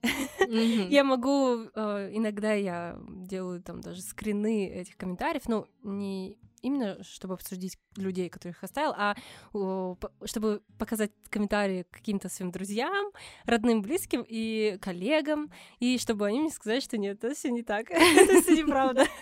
Мне это помогает. Э, Я вроде бы сама осознаю, что это неправда, но, конечно, когда э, об этом говорят еще люди, чье мнение по-настоящему для тебя важно, ты как бы, ну, убеждаешься. Да, нет повода волноваться, и это все неправда. И меня еще, знаете, успокаивает такая мысль, что мы, вот я особенно, то я не оставляю вообще комментарии в интернете. И, ну, чтобы оставить негативный комментарий, я не знаю, что должно со мной произойти, чтобы я, ну, когда-то стала кого-то там осуждать, обсуждать и, и писать правду. У меня такого не бывает. И я всегда думаю о том, что люди такие, а, которые, ну, адекватно воспринимают, так сказать, реальность, они не оставляют комментарии, они там ставят лайки, они делают репосты. И когда ты смотришь, а, например, видео и видишь количество репостов, количество лайков, это можно рассчитывать, что это как раз-таки те люди, которые считают, что твой контент э, сделан хорошо, да, что они тебя поддерживают, что им понравилось, ты смог там развеселить э, человека или что-то ему дать какие-то эмоции приятные. И количество вот этих реакций, оно во много тысяч раз больше, чем количество негативных комментариев. Плохих комментариев обычно больше, чем хороших, но, но кроме ТикТока. Я обожаю подписчиков в ТикТоке, потому что э, на самом деле там сидят, видимо, ну, какие-то настолько добродушная у нас там аудитория, потому что количество добрых комментариев там превышает в миллионы раз э, плохих. И это единственная соцсеть, где мы делаем э, короткие видео, где вот такая реакция людей. Блин, так классно. На те же самые видео, да, я вас обожаю. На те же самые видео люди реагируют намного позитивнее. Возможно, там как-то люди себя, может быть, там свободнее чувствуют, или просто другая аудитория, более моложе и они вот так вот выраж... умеют выражать свое э, позитивное мнение. Вот, и так э, я стараюсь думать о том, что количество вот этих э, хейтерских комментариев, да, они есть, но их намного меньше, чем тех людей, которые на самом деле поддерживают нас, которые так не считают, и просто не стоит на них реагировать, потому что, ну, в моменте это может расстроить, но видимо, из-за того, что мне врач сказал, что у меня не такие зубы, и я такая, нет, я все равно не буду делать эту операцию. И то есть я справилась с этим, уж справиться с каким-то хейтерским комментарием я смогу точно. Это да. И опять хочется сказать о том, что вот этот фокус на негативе. Когда мы говорим про комплексы, мы говорим про то, что фокус внимания смещается на негативные какие-то вещи, ну, в то же время на комментарии. Например, у тебя будет миллион лайков, но есть комментарии, да, и если есть комплексы какие-то, есть какая-то неуверенность в себе, есть вот это вот, что вот этот комментарий, ну вот может быть, они правы. И, конечно, важно в таком случае всегда смотреть на ситуацию более обширно, то есть анализировать не только вот этот хейтерский комментарий, либо какую-то одну деталь, а все собирать полностью то, что вот видео его посмотрели условно много раз, много раз лайкнули, репостнули и так далее, и всем очень нравится, но вот один человек недоволен. Но всем уже довольным быть невозможно. Так всегда про комплекс, когда я говорю, это про эмоциональную составляющую. Эмоциональную, то есть нам что-то субъективно не нравится, не вызывает негативные эмоции и так далее. Это не, не рационально, конечно же, не конструктивно. У нас эмоции с конструктивом вообще не очень ладят. И чтобы уйти от этого, надо включать как раз раз-таки логическое свое мышление и логически осмыслять ситуацию. То есть, что действительно произошло. Не что я сейчас надумал, нафантазировал, и вы увидите, как вам станет легче просто воспринимать эти недостатки, даже если это ваше тело. Это абсолютно так же работает. То есть, да, есть какой-то недостаток, ну, как я уже сказала, руки, а давайте посмотрим не только на руки. У вас есть еще части тела, которые могут вам нравиться. Давайте посмотрим полностью на все и увидим, что не так все плохо, как казалось. Ну что, бахнем чайку? Мне, кстати, на самом деле еще с э, моей работой в интроверте очень помогла борьба бороться с комплексами тем, что мы публикуем, ну, я публикую видео с собой, и это, мне кажется, вот мы, я потом переслушиваю подкасты, и знаете, всегда бывает такое, что когда ты первый раз в записи слушаешь свой голос, ты думаешь, господи, что это за ужас вообще? И также, когда ты первый раз видишь какие-то свои видео, особенно на такую большую аудиторию, а, ты тоже думаешь, ой, я тут какая-то некрасивая. И со временем, ну, сейчас у меня вообще этого нету, я даже если мне кажется, что я как-то снялась не в своем лучшем виде, я думаю, ну, нормально. Я не всегда должна быть э, супермоделью. Действительно. И это очень сильно помогает э, привыкание к тому, что вот когда видишь себя постоянно в, в каких-то роликах, ты уже думаешь о том, что а, вроде не все так страшно было, как мне казалось, вроде не такая толстая, вроде даже улыбка это десневая. Только врач напоминает. Но это, честно, это, мне кажется, нарушение каких-то этических норм вообще вот со стороны врача говорить, потому что что-то у вас не то. Ну, потому что, я думаю, это не единичный случай у этого врача-то точно, а, в принципе, у врачей, когда приходишь, может быть, вам что-нибудь удалить, убрать, что-нибудь сделать, там подшить, потому что так будет симпатичнее. И вообще я, я боюсь идти, например, к пластическому хирургу. Я не понимаю, как люди туда ходят, потому что мне кажется, вот пластические хирурги могут так на тебя посмотреть и сказать, ну так тебе вот нужно вот здесь, вот здесь, вот здесь отрезать, поправить, и ты такой, а мне просто рану надо было зашить. Ну, условно. То есть, э, да, некоторые врачи очень странно себя ведут. И, ну, тут, может быть, просто нужно было продать эту операцию. Да, у них это... Берешь отбеливание, операция, подарок. Да, да, да, да, да. И у них, типа, тому премию. Кто продаст больше таких операций, тому премия за месяц.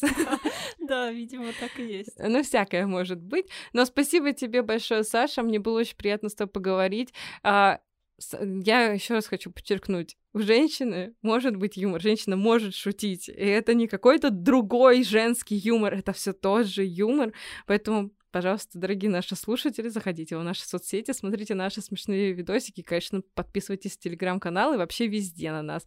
Спасибо тебе большое, Саша. Спасибо, Сонечка, я тоже была очень рада поговорить, и никто больше не комплексуйте. Предлагаю по чайку. Итак, а следующий мой гость прекрасный Андрей. Да, всем привет. И с Андреем мы сегодня тоже поговорим на тему комплексов с мужской точки зрения. И так как Андрей является литературоведом, мы поговорим о том, как литература, может быть, нам комплексы прививает. Но, конечно же, уже, можно сказать, по традиции нашего подкаста, первый вопрос. Андрей, у тебя есть комплексы? Ну, знаешь, когда мы обсуждали этот подкаст, все шутили по поводу того, что у мужчин нашего коллектива вообще нет комплексов. Да. И на самом деле я очень долго думал, какие вот у меня есть комплексы. То есть, да, хорошо, у меня есть какие-то вопросы к себе, есть что-то, что я хотел бы улучшить. Но я бы не сказал, что есть какие-то выдающиеся комплексы, а, которых бы я стеснялся, которые бы мешали бы мне жить. В свое время они у меня были. Например, лет в 12 я был ниже своих друзей. И угу. мне это мешало, потому что мне казалось, что вот я низкий. Я сейчас невысокий как бы для мужчин. То есть у меня метр семьдесят семь рост, он такой стандартный, кто-то считает, что это не очень высокий рост и так далее. Но мне на самом деле вот все равно. То есть мне это вообще не мешает жить и так далее. Там я в свое время... А, я не комплексовал из-за этого, но мне в один день сказали, что у меня разные уши. Я всю, Ого. я всю, всю жизнь не замечал этого. В один день мне это сказали. Я начал смотреть на фотографии, понял, что это ну реально так. Но мне так без разницы на это. То есть, ну, нормально. Ну и что, живем дальше, все хорошо. А, там, ну, какой-то комплекс, может быть, у меня есть, там, связанный с фигурой, то есть всегда хочется там выглядеть лучше. А, да даже это просто с точки зрения самочувствия, наверное, то есть я понимаю, что если я ем там определенные продукты, определенный вид питания, то мне просто, я легче подвергаюсь стрессу, там, и так далее. То есть э, это связано там с кофеином, например. Uh-huh. Когда я пью очень много кофе, тогда я понимаю, что гораздо я более подвержен стрессу. Ну, ну, это логично, у нас да. кофеин все-таки он вызывает тревогу, и тахикардию, поэтому этот заряд бодрости это очень часто тахикардия просто заканчивается. Да, это как уроборос, такая змея, которая поедает сама себя. Тебе кажется, что ты сейчас выпьешь кофе, взбодришься и начнешь нормально работать, у тебя возникает стресс, наоборот, из-за этого, и все становится только хуже. Слушай, хотела сказать про уши, на самом деле, ну, я не про твои уши, конечно, хочу сказать, но а, вот есть такой пласт, да, комплексов, которые нам вот э, мы не замечали, мы не знали, что это вообще может быть так, mm-hmm. но нам это сказали, и все, и теперь мы думаем так, а что не так? Вот, например, я не знала, что это комплекс, я не знала, что из-за этого комплексует. Вот, э, вот эти морщинки на шее, особенно у женщин, это называется кольца Венеры вроде как. И я всегда считала это очень красивым и привлекательным. Искренне считаю до сих пор так. Они есть у меня, и мне не очень нравится. То есть у женщин, когда я это замечаю, мне это действительно кажется очень привлекательным. Но оказывается, это огромный комплекс, и я об этом даже не знала. Или, например, я честно скажу, я жила, видимо, в каком-то вакууме, но я не знала, что есть нависшее века, что есть вообще, ну, какие-то комплексы да. по поводу век. Я это узнала только, может быть, в 20 лет, когда мне сказали, что а вот там у кого-то нависшее века, как не повезло. Я думаю, это вообще как? А какой век у меня? Я, кстати, до сих пор так и не определилась. Я тоже не понимаю, причем столько людей блефропластику делают для того, чтобы, да, вот это нависшее да. веко убрать, это поразительно. Но э, то есть у тебя есть какие-то сомнения небольшие, которые, с которыми ты как-то справляешься? Да, мне кажется, что это не мешает мне жить. Конечно, есть всегда вопросы, там, связанные с саморазвитием. Хочется а, больше знать, лучше доносить материал и так далее. То есть какие-то профессионального плана. А так, в жизни, я вот не знаю, конечно, а, я объективно понимаю там, что можно улучшить. Я понимаю, что иногда это выходит за границы там здорового отношения к себе, возможно. То есть я должен, может быть, больше себя принимать, но с другой стороны, вот у меня внутри ощущение, что я и так себя принимаю. То есть даже вот если я хочу там а, как-то отказаться от чего-то в питании, там, или, или включить спорт в свою жизнь, чего я там не делаю, я обещаю себе это уже сделать два года, я так не делаю это. Я понимаю, что да, это как бы это вообще не обязательная часть жизни, человек может спокойно жить без этого, просто если ему хочется, то он этим занимается, если не хочется, не занимается тогда. И я просто понимаю, что, ну, допустим, да, включу я там спорт в свою жизнь, да, там, а, возможно, таким образом я приближусь к какому-то там видению самого себя у себя в голове. А так, я бы не сказал, что у меня есть какие-то комплексы, которые мешают мне жить. А в школьном возрасте, да, конечно, их было очень много. Ну, ну школьное время такое очень сенситивное, когда действительно, особенно подростковый возраст, когда еще только идет формирование я, э, да. понимание себя, и тут э, приходят многие люди, которые навязывают различные стереотипы, буллинг в школе никто конечно. не отменял и так далее, э, и это все очень, конечно, сложно, и к более взрослому возрасту, к выходу уже из подросткового периода, это может быть от 20 до 25 лет, поэтому не, ну, не думайте, что в 18 лет подростковый возраст заканчивается как-то автоматически нет, он довольно продолжительно, уже более стабильно становится самооценка, и с этими проблемами легче работать. Но если нас слушают, да, люди подросткового возраста, скажу так, что работать с этим лучше, чем раньше, тем будет круче, да, над своей самооценкой, и в дальнейшем уже проблем не будет. Но вот я хотела с тобой обсудить литературу. Uh-huh. У нас в литературе очень много образов героев. У нас есть образы, как должна выглядеть женщина, мужчина, женщина хорошая, женщина плохая, мужчина герой, мужчина там подлец и так далее. Как это, как ты думаешь, влияет ли это на людей вообще? Потому что литературу-то любят все. Литературу любят все, но, как мне кажется, литература — это наиболее безопасный вид искусства вообще для людей, потому что, хорошо, да, у нас есть э, какие-то визуальные образы, как должен, должен выглядеть мужчина, должна выглядеть женщина, и это описывается в книгах, но, как правило, ты забываешь об этом, то есть это не визуальное искусство, это не кино. В кино, вот если мы смотрим, там красивые актеры, актрисы, то есть там этот образ, он транслируется гораздо явственнее. А в литературе ты скорее обращаешь внимание на идею, у тебя тебя теряется этот образ, и вот я не встречал а, такого, чтобы люди комплексовали из-за того, что там герой в, лит... в литературном произведении выглядит лучше, чем они. То есть это как-то необычно. Мне кажется, что вот эти классические образы, там, рыцари, прекрасные дамы, а, все это настолько уже как бы вошло в традицию, что мы даже не обращаем на это внимания. По крайней мере, у меня так. То есть я, когда читаю какие-то древние там памятники литературные, я не обращаю почему-то на это внимания. Плюс там в Древней Греции к этому относились спокойнее. Думаю, ты сама это понимаешь, что там mm-hmm. не было вот этой дифференциации между там... Красота она воспринималась гораздо шире. Это видно там даже по античным статуям. Но это да, но в любом случае до сих пор можно услышать, что вот, например, рыцари все вымерли, все эти благородные мужчины остались только на страницах литературных книг и так далее. То есть, что вот у нас есть какой-то образ такого идеального мужчины в литературе, который весь герой, и он готов ради женщины пожертвовать своей жизнью, а в жизни такого не осталось. Ну, знаешь, наверное, да, ты права, что такое есть, но я не слышал среди вот представителей нашего поколения, чтобы кто-то говорил о том, что вот, это не то, что рыцари в книгах. Не знаю, почему это пропало, но мне кажется, что это в равной степени воздействует, как и фильмы, в которых эти рыцари представлены, как и, в принципе, там, которые транслируют визуально, как должен выглядеть мужчина, женщина. Конечно, современная литература, она, как и, в принципе, современная культура, она транслирует уже другой образ, это уже новая мысль, это, а, конечно, отказ от каких-то представлений о том, как должен выглядеть и вести себя человек. И мне кажется, что в этом смысле нам стоит опираться именно на современную литературу, а так, знаешь, вот почему-то я этого не ощущаю. То есть я, а, отучившись на филфаке, я понял, что мы, когда разбирали произведение, мы никогда не обращали на это внимание. То есть всегда почему-то э, уходит внимание на что-то другое. Но когда ты сказала вообще про то, как литература порождает комплексы, мне почему-то пришла другая мысль. скорее всего, а, литература здесь, знаешь, какую роль играет? Мы часто комплексуем из-за того, что мы не прочитали те произведения, те mm. произведения. То есть здесь с другой стороны немножко можно подойти к этому.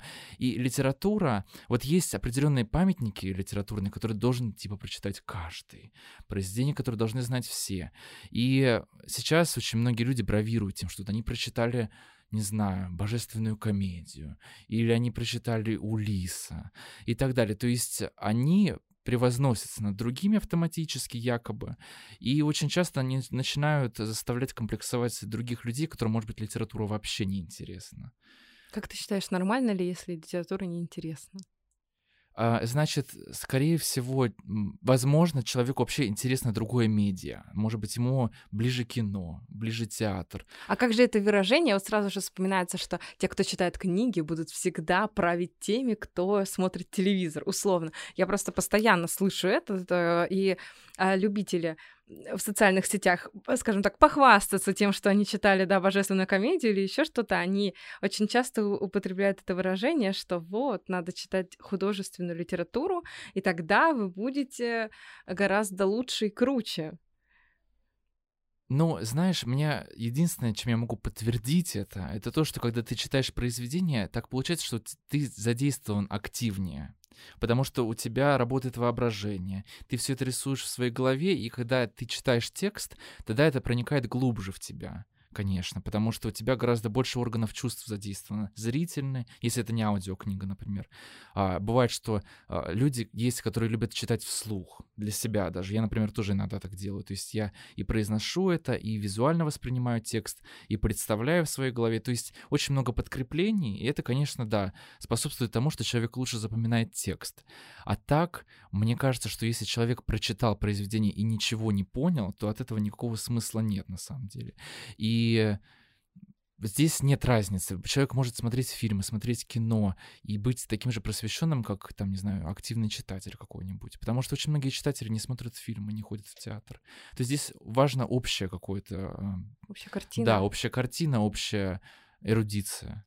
Но это же тоже некоторые комплекс. Я вот сейчас говорю, да, и понимаю, что вот это желание доказать людям, что я лучше вас, читаю литературу художественную. Да, это есть. Это есть. Что вот э, другие-то не читают, а я читаю, поэтому я уже выше вас, да, хотя на самом деле, скорее всего, там, ну, когда мы говорим про самооценку, мы понимаем, что это сложная структура, которая не ну, она нестабильна. Mm-hmm. Как, понятное дело, что у нас у всех, да, в идеале должно быть какое-то более-менее стабильное представление о себе, но оно меняется даже от настроения. А настроение, оно уже зависит от физиологических даже параметров, условно. Вы не выспались, вчера не поели нормально, проснулись голодный, э, холодный, и вам плохо, и настроение не очень, и чувствуете вы себя не очень, и в зеркале вы себя не очень выглядите, и вообще чувствуете себя сегодня, ну, так, на троечку.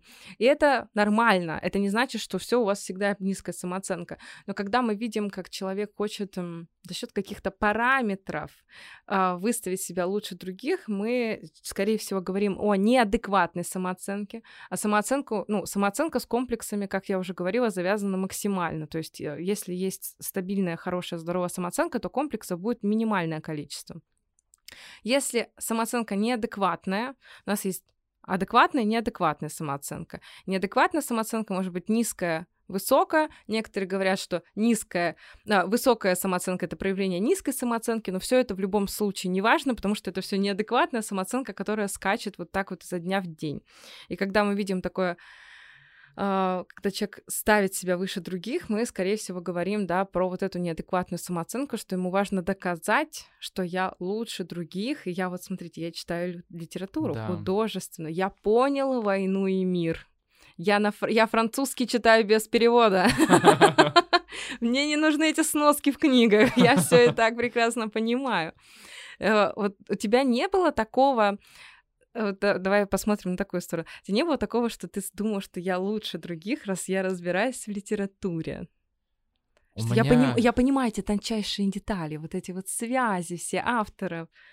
У меня это было, и слава богу, я от этого избавился, потому что мне кажется, что это характерно для многих, кто учится на филфаке, Потому что на самом деле люди не понимают, как бы тоже нужно трезвую оценку давать тому, что ты делаешь. То есть ты занимаешься литературой, и иногда стоит себя приземлить мыслью о том, что ты занимаешься, ну, грубо говоря, второстепенным делом. То есть я понимаю, что это, наверное, неправильное какое-то мышление, но это просто поз- позволяет, если ты возносишься, а, над другими, то ты должен понимать, что, ну, как бы без этого человек может прожить, да, то есть... Без литературы? А, бе- смотри, филфак это не литература, филфак это литературоведение. То есть Мгм. а, литературу создают писатели, а мы ее исследуем. То есть это такая как бы второстепенная совершенно история. То есть это важно, безусловно. Это очень полезно. Это позволяет человеку в принципе шире взглянуть на мир.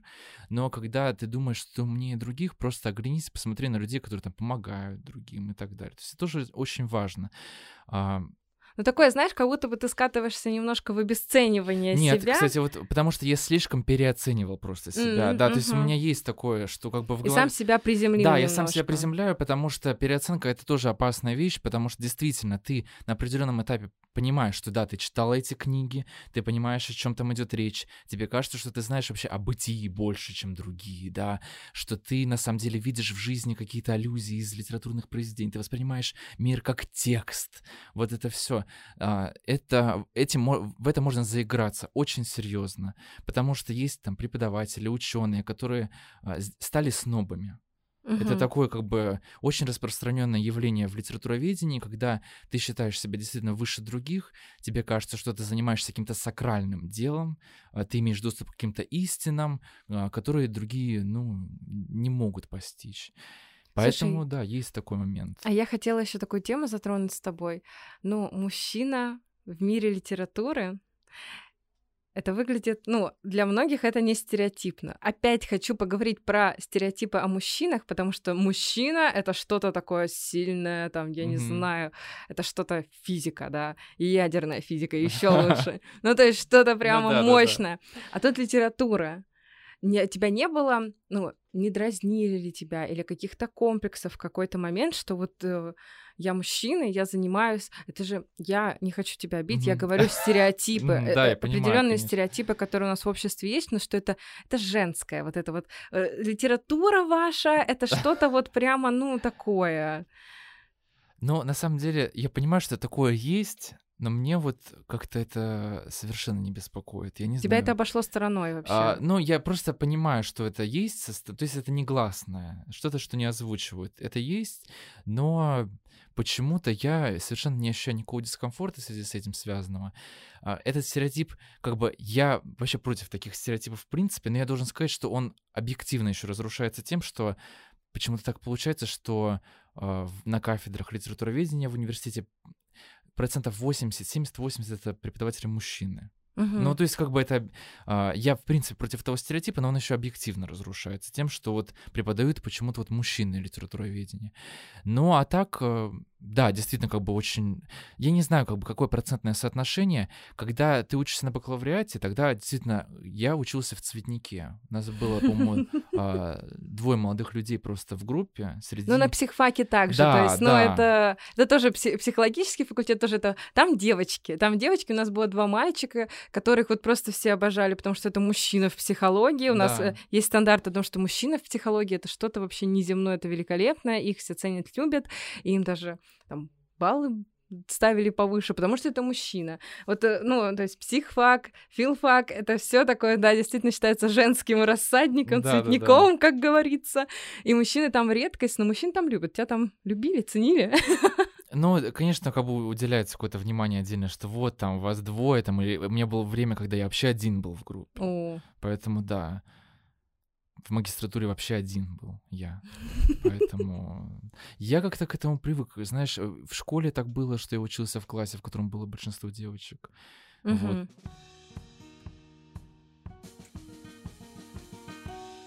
Но это очень здорово, что ты умеешь разделять. Смотри, у многих людей комплексы появляются из-за таких стереотипов, потому что это стереотипы навязанные. Мгм.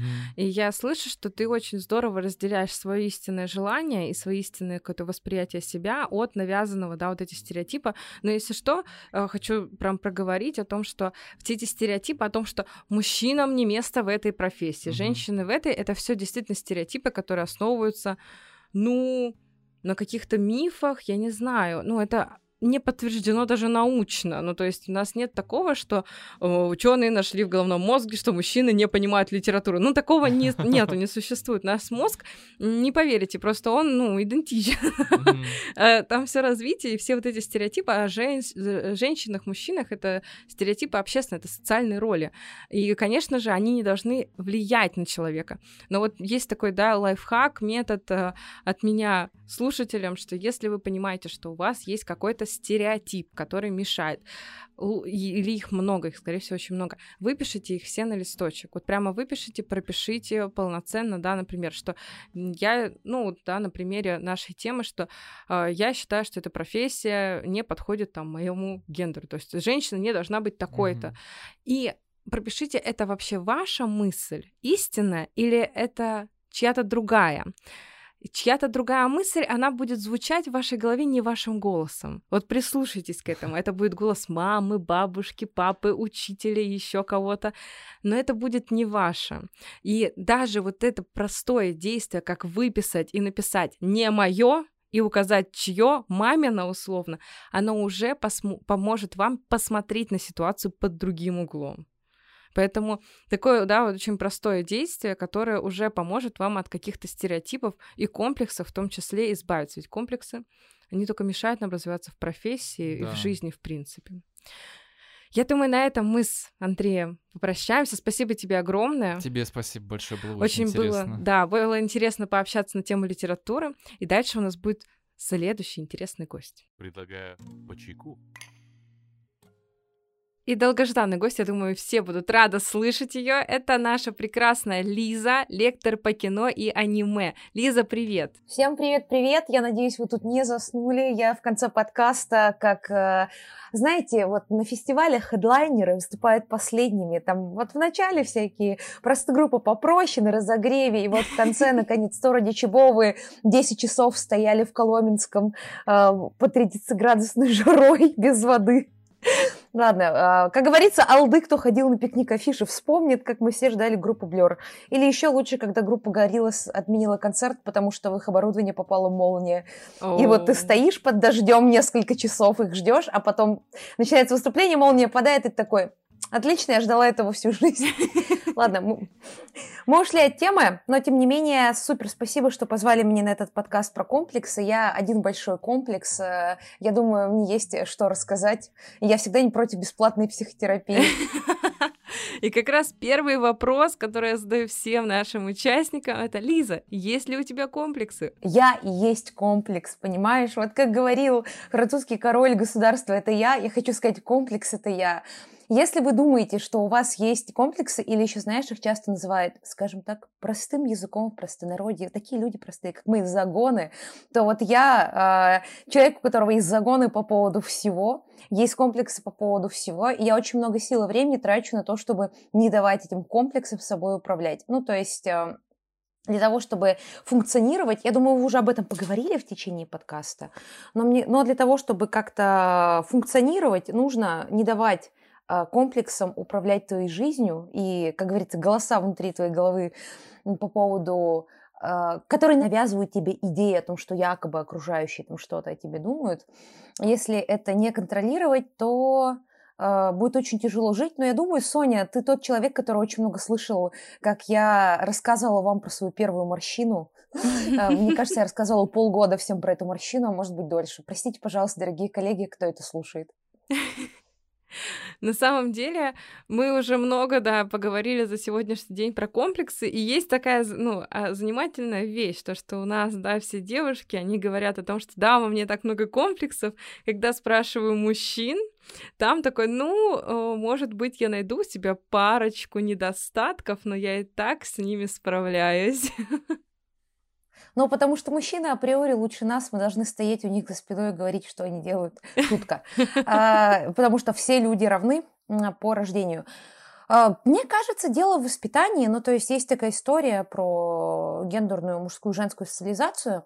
У мужчин, конечно, тоже есть комплексы, я уверена, ну, то есть я Конечно. это знаю, и... но мне кажется, они чуть меньше ориентированы на внешность. Я знаю, что если посмотреть на статистику, мужчины страдают РПП, и мужчины страдают там разными расстройствами восприятия себя. Если не ошибаюсь, это дисморфофобия называется, когда Мгм. человек неадекватно оценивает свою внешность, и там 99% случаев, по крайней мере, из того, что я читала, это ну, в негативную сторону. Но так или иначе, если мы смотрим на разную статистику, причем это не только моя выборка, у меня как раз получается как так получилось, что большинство моих знакомых мужчин очень переживают за своей внешности, у них какие-то комплексы вот наравне с нашими, э, с нашими говорю. Я просто не знаю, что ты тоже переживаешь. Э, я не знаю, раз, говорил ли на подкасте или нет, что у тебя тоже есть, ну, как у многих, вот Конечно. свои там сложности. Просто мы с Соней очень любим обсудить э, э, это во внерабочее время, это наше любимое, э, поэтому приоткрыла завесу тайны. Ну вот, у моих знакомых мужчин, большинства, большинства моих знакомых мужчин, у них на, как, вот прям наравне с моими комплексами. А, там чуть поменьше, чуть побольше. А, Хотя я понимаю, что вот личное – это не репрезентативная выборка, потому что если мы посмотрим по какой-то статистике, ну, то есть там всякие соцопросы и так далее и тому подобное, мужчины именно по поводу вопросов внешности переживают меньше. Но они, например, переживают больше из-за, например, там а, физической силы или там вопросы зарплат, какой-то репрезентации себя как а, крутого, сильного персонажа. И мы понимаем, что а, женщины меньше переживают из-за того, что они менее сильные или, ну, там, физически развиты. Давайте не будем силу измерять, а вот физически развиты. Или там по поводу того, насколько они репрезентируют себя как а, такого властного персонажа человека, властную персону, а больше переживают там из-за внешности, это связано с воспитанием и с теми стереотипами, которые в обществе существуют. В комментариях напишут, что «Э-э-э, мужчины тоже страдают, женщины тоже страдают. Да все страдают. Мы живем в такой, ну, это не значит, что прямо сейчас надо начинать бунт, но мы должны понимать, что есть поп-культура, которая воспитывается в том числе и кинематографом, за которого, я понимаю, отвечаю на этом подкасте. Да. Ну и на самом деле и литературой, и вообще а, массовой культурой, и элитарной культурой в том числе, которые перед нами ставят очень реалистичные стереотипы о мужчинах и женщинах достаточно часто. Мы понимаем, что люди рождаются очень разные. Даже если мы всех вот сегодняшних гостей подкаста, а я знаю, что передо мной было много человек, поставим рядом и поделим условно мужчин, на женщин, мы увидим, что ну, мы достаточно сильно отличаемся друг от друга. Я думаю, у многих девушек было такое чувство, когда встречаетесь с какой-то девушкой, ну, знакомитесь, и вам кажется, что она из другой расы. Ну, типа, вот я из хоббитов, а вот это эльфы. И я такая, вот у меня как раз на выходных я была на дне рождения у подруги, познакомилась там с ее другой подругой, то есть мы раньше не были знакомы. Я смотрю на нее и такая, Таня, я не понимаю, а ты, это что, ты из расы эльфов? Типа, как, как мы настолько... Даже если я похудею на 20 килограмм, я, в принципе, так выглядеть не буду природой. Мне это было не дано. И это не значит, что я там ну, ужасное или что-то подобное, но, ну, ну, то есть очевидно, что природные данные, ну, ты сильно не раскрутишь, то есть, ну, ты никуда от них не денешься. Я не стану метр восемьдесят пять ростом и не буду выглядеть как Мила Йовович, даже если я захочу, то есть, ну, или Ренат Литвинова. Ну, то есть, если я даже вывернусь наизнанку, мой потолок, у, меня, ну, у моей физики есть потолок, ну, к чему я могу прийти. И мы все можем даже вспомнить эти эксперименты, когда люди пытаются сделать из себя внешность какого-то другого человека. Ну да, есть некоторые девушки довольно известные, которые хотели себя сделать Мерлин Монро, они делали множество операций и так далее. И это в любом случае это не были Мерлин Монро. Ну то есть это были совсем другие девушки, и очень часто это уже, конечно же, больше говорит, да, не про комплексы, а про какое-то такое сложное психическое состояние, когда э, человек человек этим слишком увлекался, и это все было очень гиперболизированный такой образ Мерлин Монро, и, конечно же, это приводило не к самым лучшим э, последствиям, потому что множество операций, это все очень тяжело переносится, эти шрамы и так далее, операция может пойти не так, и в итоге человек получал, ну, скажем так, результат гораздо хуже, чем он рассчитывал. Слушай, ну есть же целый культ этих девоч- девушек и, кстати, молодых людей, их чуть меньше, но они тоже там есть, которые хотели стать куклами Барби или куклами Да. Кенами. Это, кстати, к- ну, к новому фильму. Там же их очень много, и это действительно... Я не буду как-то оценивать их внешность, что получилось, но мне очень жаль этих людей. э, э, Жаль не с точки зрения, «э», а я очень им сочувствую, потому что их чувства вот, вот то грызущее чувство, которое сто процентов есть у меня по поводу ощущения несовершенства себя, их, ну, толкнуло на, ну, на, на куда более, типа, серьезные истории, которые могли причинить вред их здоровью, ну, то есть, а, возможно, и повредили. Мы же не знаем всей правды, что за картинкой это происходит. И когда мы говорим про кино, тут вот как раз про Барби говорили, а, про эти стандарты, мы должны понимать, что кино нам тоже навязывает эти стандарты. Причем, да, для мужчин тоже есть этот образ Криса Хемсворта, который весь такой прекрасный Тор, который... Сколько лет Крис Хемсворт? Ты вообще знала, что сколько лет Крису Хемсворту? Нет, сколько ему лет? Ну, то есть ты вот думаешь, Крим Хемсворт, вау, типа, в какой он форме, давайте, надеюсь, ну, в общем, он а, 83-го года рождения, ему 39 лет. Ну ладно, ну я так и думала. Но не, но все равно посмотри, в какой он форме. То он есть давай так, форме. какой-нибудь типичный такой, ну, стандартный мужчина, который не проводит все время за тем, что он следит за своим питанием, за тем, что он, типа, занимается в спортзале, у которого нету еще и самое главное генетики, которая дала ему. Ну, то есть мы понимаем, что Крис Хемсворт, он не накачал себе его глаза и волосы, то есть это как бы от природы был дано и рост. Вот. А, они не выглядят Крис Хемсворт, и это нормально. Так же, как, например, мы не выглядим как Сальма Хайек или другие... Или Дженнифер Лопес, которая в свои... Сколько ей? 50 с чем-то лет. Я смотрю на нее думаю... Боже, она великолепна. Да, она великолепная, прекрасная, но мы должны понимать, что внешность этих людей – это их работа, буквально, это их работа. И вокруг их внешности носится огромное количество людей, то есть там огромный штат их обслуживает. Например, вот многие очень любят, я слышала, кстати говоря, от молодого человека, не своего, а в принципе, вот просто это был знакомый моих знакомых, с которыми я пересеклась, о том, что Меган Фокс родила детей, и вот она вся такая, и, или не Меган, ну, то есть вся такая красивая и невероятная, такая, ну, прости, пожалуйста, когда у тебя ипотека, работа, даже если ты прилично хорошо зарабатываешь, допустим, в Москве. Ну, Uh-huh. Мы берем там центр, Москву как наиболее доступность э, косметологии и всего остального ты все равно так выглядеть, скорее всего, не будешь, если ты не, тебе не повезло в генетической лотерее. А когда твоя работа это участвовать в съемках, там еще где-то и так далее, мы понимаем, что это тоже тяжелая работа, но это совершенно другое. Когда у тебя есть штат косметологов, э, диетологов, нутрициологов, да, да, да, и так далее, нянь и так далее, это совершенно разные вещи. И мы должны помнить всегда об этом, но мы должны помнить, что кино это гиперболизированная картинка. И мне кажется, в кино есть такая история. Мне не хочется сейчас просто вдаваться в какую-то историю про как женский образ э, утрировался в кино. Э, у нас все-таки не про это подкаст, но про то, что кино очень легко формирует у нас разные комплексы, хотя бы потому, что мы в кино смотрим на героев глазами режиссера, и если там объективируется или идеализируется какой-то образ, допустим, женский или мужской, то мы начинаем вот такие же требования выставлять к себе. То есть э, давайте вспомним, а, все ли себя окей чувствовали после как бы, не знаю, города греха, грехов. Там женщины на огромных каблуках в мини-шортах э, бегают, сражаются еще с катанами. И мало того, что она просто суперски выглядит, так она еще там с кем-то сражается. Или там супергеройских фильмов. И с одной стороны, в этом нет ничего плохого. Ну, то есть я, например, не считаю, что мы должны полностью убрать объективацию из кино. Сейчас меня вычеркнут из феминисток. Я считаю, что если у нас есть какая-то объективация в кино, она должна быть как минимум равноценно представлена. То есть и мужская, и женская объективация тогда должна быть в фильме. Я, ну, не только женская. То есть, э, простите, если черная вдова бегает затянутый костюм латексный, то почему в этом не бегает какой-то другой супергерой? Знаешь о том, что э, Скарлетт Йоханссон не меняли костюм, он был ужасно неудобный, в ней не просто ходить было неудобно, а Крису Хемсворт, ой, Крису Эвансу, который играет Капитана Америку, костюм поменяли после первого же фильма.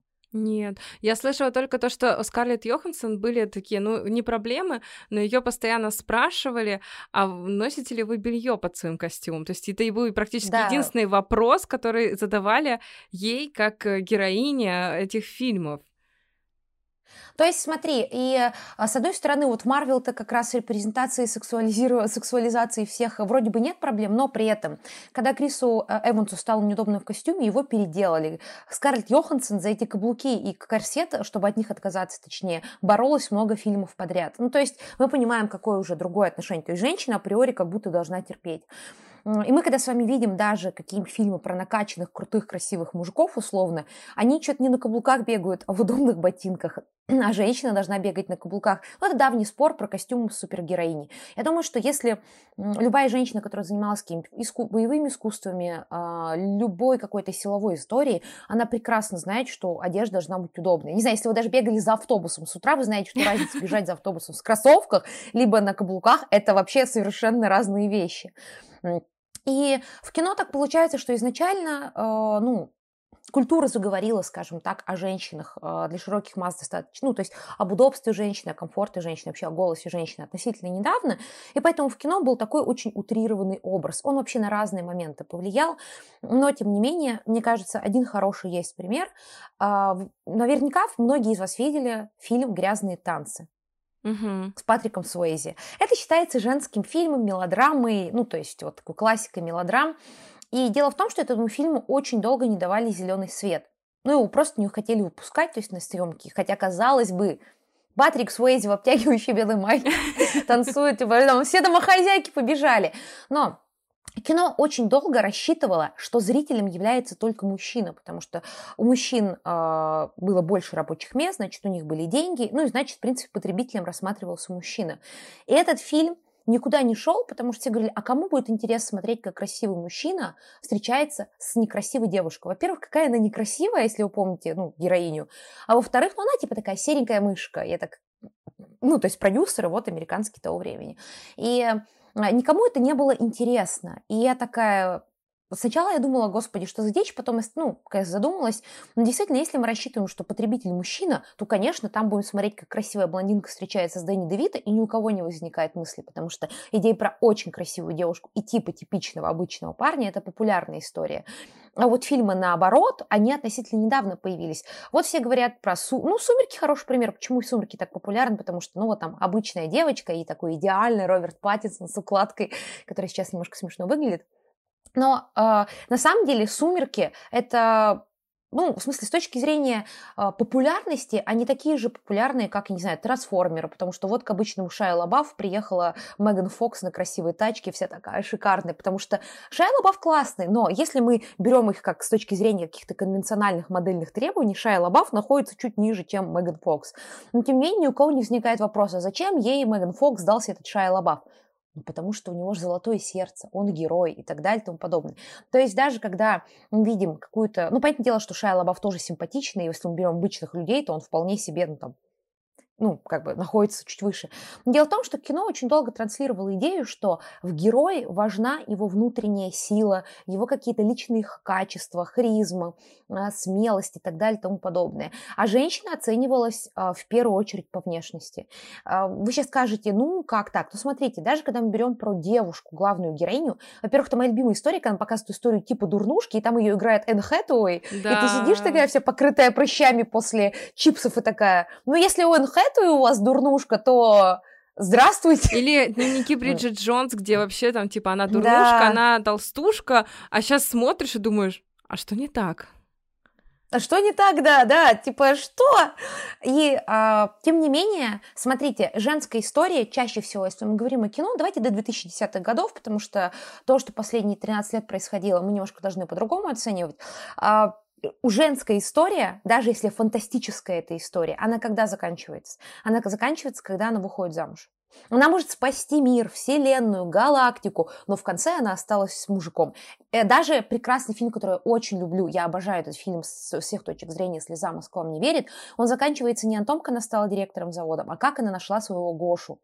Если мы смотрим мужские фильмы, где главный герой мужчина, чаще всего он завоевывает сердце девушки или там заводит семью, спасает принцессу, а потом побеждает своего противника. Это может быть там а, соперник по работе, там, не знаю, злой и страшный колдун, который волшебным миром управляет. То есть вы видите, как а, оценивается ценность человека. В первом случае, в случае женщины, это типа, о, супер, у меня э, есть мужик, которому я нравлюсь. Во втором случае это история про то, что, ну вот, я реализовался. Сейчас это все меняется, и слава богу, но, тем не менее, эта идея, она закладывалась очень долго. И когда мы смотрим фильмы, там э, герои, ну, они так или иначе транслируют эти идеи. Давайте вспомним, относительно недавно появились фильмы или сериалы, а, где женщины обсуждают не внешности, не мужчин. Да, мы обсуждаем в жизни внешности мужчин, конечно, мы их обсуждаем. Так же, как мужчины обсуждают свою внешность, к слову. Да, я знаю, что они это делают, и я знаю, я общаюсь с Аланом. Алан готов говорить о своей внешности 24 на 7, 365 дней в году. Он, к сожалению, не смог прийти на этот подкаст, потому что Алан – это человек, который готов начать. Итак, слушайте. А, и мужчины обсуждают женщин, то есть обсуждают потенциальных партнеров. Но женщины не обсуждают только внешность и только потенциальных партнеров. Ну, то есть э, был классный сериал, где была офигенная пародийная сцена, где мальчики стоят в школе, там старшеклассники говорят, ну, девчонки, они могут говорить только о Патрике Суэзи, резиночках и месячных. Э, и резиночках для волос и месячных. И дальше ну, переходит сцена к девочкам, и они такие, о боже мой, я увидела Патрика Суэзи, мне так сердце заколотило, что, кажется, месячные начались, и я типа резиночкой, типа резиночкой ручкой щелкнула, и, и типа было больно. Ну, то есть женщины много чего обсуждают. То есть классно, что сейчас появились эти героини. Для меня, например, там была Дарья очень классная героиня из мультсериала. Да, женщины, типа, не могут... Женщины не делятся на Эллен Рипли, которая спасает, ну, которая сражается, и, типа, на тех, кто обсуждает резиночкой Патрика Суэйзла. Тимати Шаломе давайте. Тимати Шаломе. А, но э, мужчины тоже не в, ну как бы мы примерно одинаковое время этому всему уделяем относительно, ну, допустим, допустим там любви партнерам и так далее. Но женщины, поскольку кино, сериалы нам постоянно навязывают эту идею, э, мы так социализируемся, нам в детстве родители об этом говорят. Я рада, что сейчас это меняется и что как бы меняются и модели, на которые можно ориентироваться. Но когда я была маленькой, ты смотришь какие-то фильмы, сериалы, там реально все обсуждают, ну то есть я, например, впервые узнала о том, что надо следить за весом из сериала Sailor Moon, который был для своего времени очень прогрессивным в 90-е, но вообще там героиня постоянно из серии в серию, а мне было лет пять, когда я ее смотрела, переживает из-за веса. Ого. Я не знала, да. И я типа этом. такая, и я такая типа, а что, ну как бы из-за веса. Ну то есть у меня еще дома такие, у меня семья РППшников, они тоже там как бы внесли свою лепту, но представляете, вот я смотрю сериал, в детстве я маленькая, ну то есть или, например, вы смотрите Смешариков, и что у нас Нюша? Ну, то есть есть Савуня, конечно, но если мальчики, вот ее возраст, сверстник, Нюша, они там, есть Крош, есть ежик, есть бараш, у них разные увлечения. А есть Нюша, которая живет в розовом домике и обсуждает внешность и так далее и тому подобное. Ну, то есть неплохо, что есть Нюша, но как бы должны и другие быть героини, которые показывают, что можно жить по-другому. И не презирать это все, как очень много было в 90-е, начало нулевых, типа, э, ты, наверное, помнишь, когда была вот эта история, вот эти гламурные тупые телки, я не такая, как они. Ну, типа, нет, нет, нет. У всех а, у всех, у, вас, у Пиноккио, как у осла, растут уши. Вы тоже столкнетесь с проблемами с внешностью и с проблемами с отношениями. Но принимает и, ну, как бы совершенно спокойно к этому относится. Да, есть, дев... есть вот люди, и мужчины, и женщины, которые любят моду, любят краситься, там, любят вот, ну, а, как-то очень много уделять внимания своей внешности. А есть люди, как, ну, и мужчины, и женщины, которые уделяют этому минимум внимания. Ну, то есть вот минимально внимания, и их это устраивает. Поэтому кино и даже детские фильмы и сериалы, они очень много каких-то странных стандартов нам задают. Посмотрите на, на принцесс Диснея. Ну, я очень любила в детстве Мулан, потому что у Мулан были реальные проблемы. Она, во-первых, она была азиаткой, одной из немногих, ну, которая появляется, появлялась в мультиках на тот момент, когда я была маленькой. И мне было проще себя с ней ассоциировать, потому что у меня не было голубых глаз и длинных светлых волос, или там рыжих волос. А во-вторых, потому что у нее были реальные проблемы. Я в детстве хотела спасать мир. И Мулан спасала Китай. А что там происходит с русалочкой? Она сидит там, волосы чешет, поет про принца. А, кстати, тоже говоря, и буквально проходит через какую-то пластическую операцию ради мужика. Я помню, я всегда переживала, типа, она же батю свою бросила, там все ее все, она отца предала, сестер. И для меня это было, ну, как бы какая-то травма в детстве, что можно так бросить семью. Я была очень привязана к семье. Ну, и там, допустим, а, как, ну, то есть не все принцессы. Я не говорю, что сейчас запретите, но я говорю вам, а, не говорю, что это надо все отменить. Ну, говорю, давайте зрело на это посмотрим. Сейчас там вот есть разные принцессы разного вида, якобы, но на самом деле Дисней все равно всех обманул, потому что самая популярная принцесса из последних это принцесса Эльза, которая там с нечеловеческой талией, нечеловеческого да, размера кстати, глазами. Недавно видела видео, где сравнивали, что все принцессы Диснея, они такие прямо вот как куклы Барби, у них тоненькая талия, талия, они такие все худенькие и так далее, что, ну, вообще ну, понятное дело, нереалистично они выглядят абсолютно. И это же тоже закладывает комплексы, ну, не только девочкам, но и мальчикам, то, что мужчины там тоже Да. такие принцы с широкими плечами, такие все накачанные, что надо быть таким. Да, но при этом, смотри, в мужском кино, ну, то есть нет, в с героями-мужчинами, да, плохо навязывают, что мужчина должен там, типа, поднять тебя на плечо, звалить и бежать 10 километров от ядерного взрыва и так далее. Но при этом я говорю о том, что чуть сложнее с женщинами, потому что, например, в том же Диснее есть э, такой, ну, вообще, в принципе, в кино есть типаж героя такого умного, хитрого, который такой достаточно субтильный относительно там условного Тора. Вспомните мультик «Атлантида», где есть главный герой Майла. Вот он такой весь, ну, общем, с конвенциональной точки зрения, не накачанный, невысокий, ну, такой не очень а, конвенциональный, скажем так, мужественный, но при этом он там всех спасает, потому что он умный, очень классный. И есть Кида, принцесса Атлантиды, ноги от ушей, она Наоми Кэмпбелл, модель, звезда, и ты такой, спасибо. А где история про девочку, которая будет тоже выглядеть как картошка? Ну, типа, и у нее все получилось. К сожалению, есть, таких а- мультиков очень не хватает с реалистичным. Ну, не, не то, чтобы девочка как картошка, но вот чтобы люди и дети в первую очередь видели реальные примеры, ну, людей, персонажей, похожих на... Ну, кстати, них. есть. Кстати, есть, э, я меня очень поразила и в детстве, с визуальной точки зрения, до сих пор я недавно пересматривала, плакала, конечно, Лила и Стич, ну, то есть это Да. мультик э, очень, да, э, ну, то есть ему уже 20 лет, и э, там вообще вполне себе реалистичные, ну, то есть, типа, люди показаны, и мужчины, и женщины, то есть, и... Ну, насколько это может быть реалистично в мультике, где есть наделенные синие инопланетяне? Вот, так что я э, про то, что все не так плохо, но, тем не менее, в детстве это очень ярко, ну, как бы яркие вещи, которые на тебя давят, даже та же Sailor Moon, где тоже у всех ноги от ушей, э, и они все постоянно говорят о диетах, это, конечно, на тебя влияет очень сильно. То есть кино э, транслирует эти мысли, также, кстати, компьютерные игры и так далее. Мы должны быть с этим осторожнее, наверное, быть осторожнее с тем, что мы детям показываем, какие мы им идеалы транслируем. Ну, вообще, быть, если про детей говорить, в принципе, проговаривать, тут очень важно о том, что все люди разные, все люди прекрасные, у всех могут быть разные параметры и так далее. А, там, э, глаза, волосы, цвет кожи, и это все нормально, то есть нет каких-то ненормальных людей. Вот это тоже очень важно.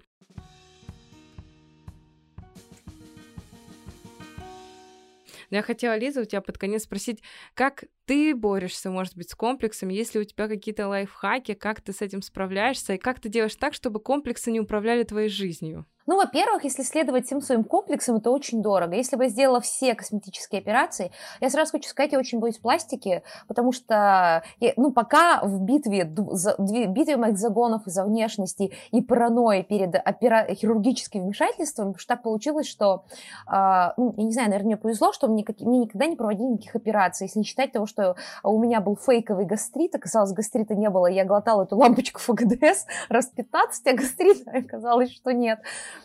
Э, э, Я вот недавно удалила зуб мудрости, и Соня не даст соврать, я достала всех с этим просто.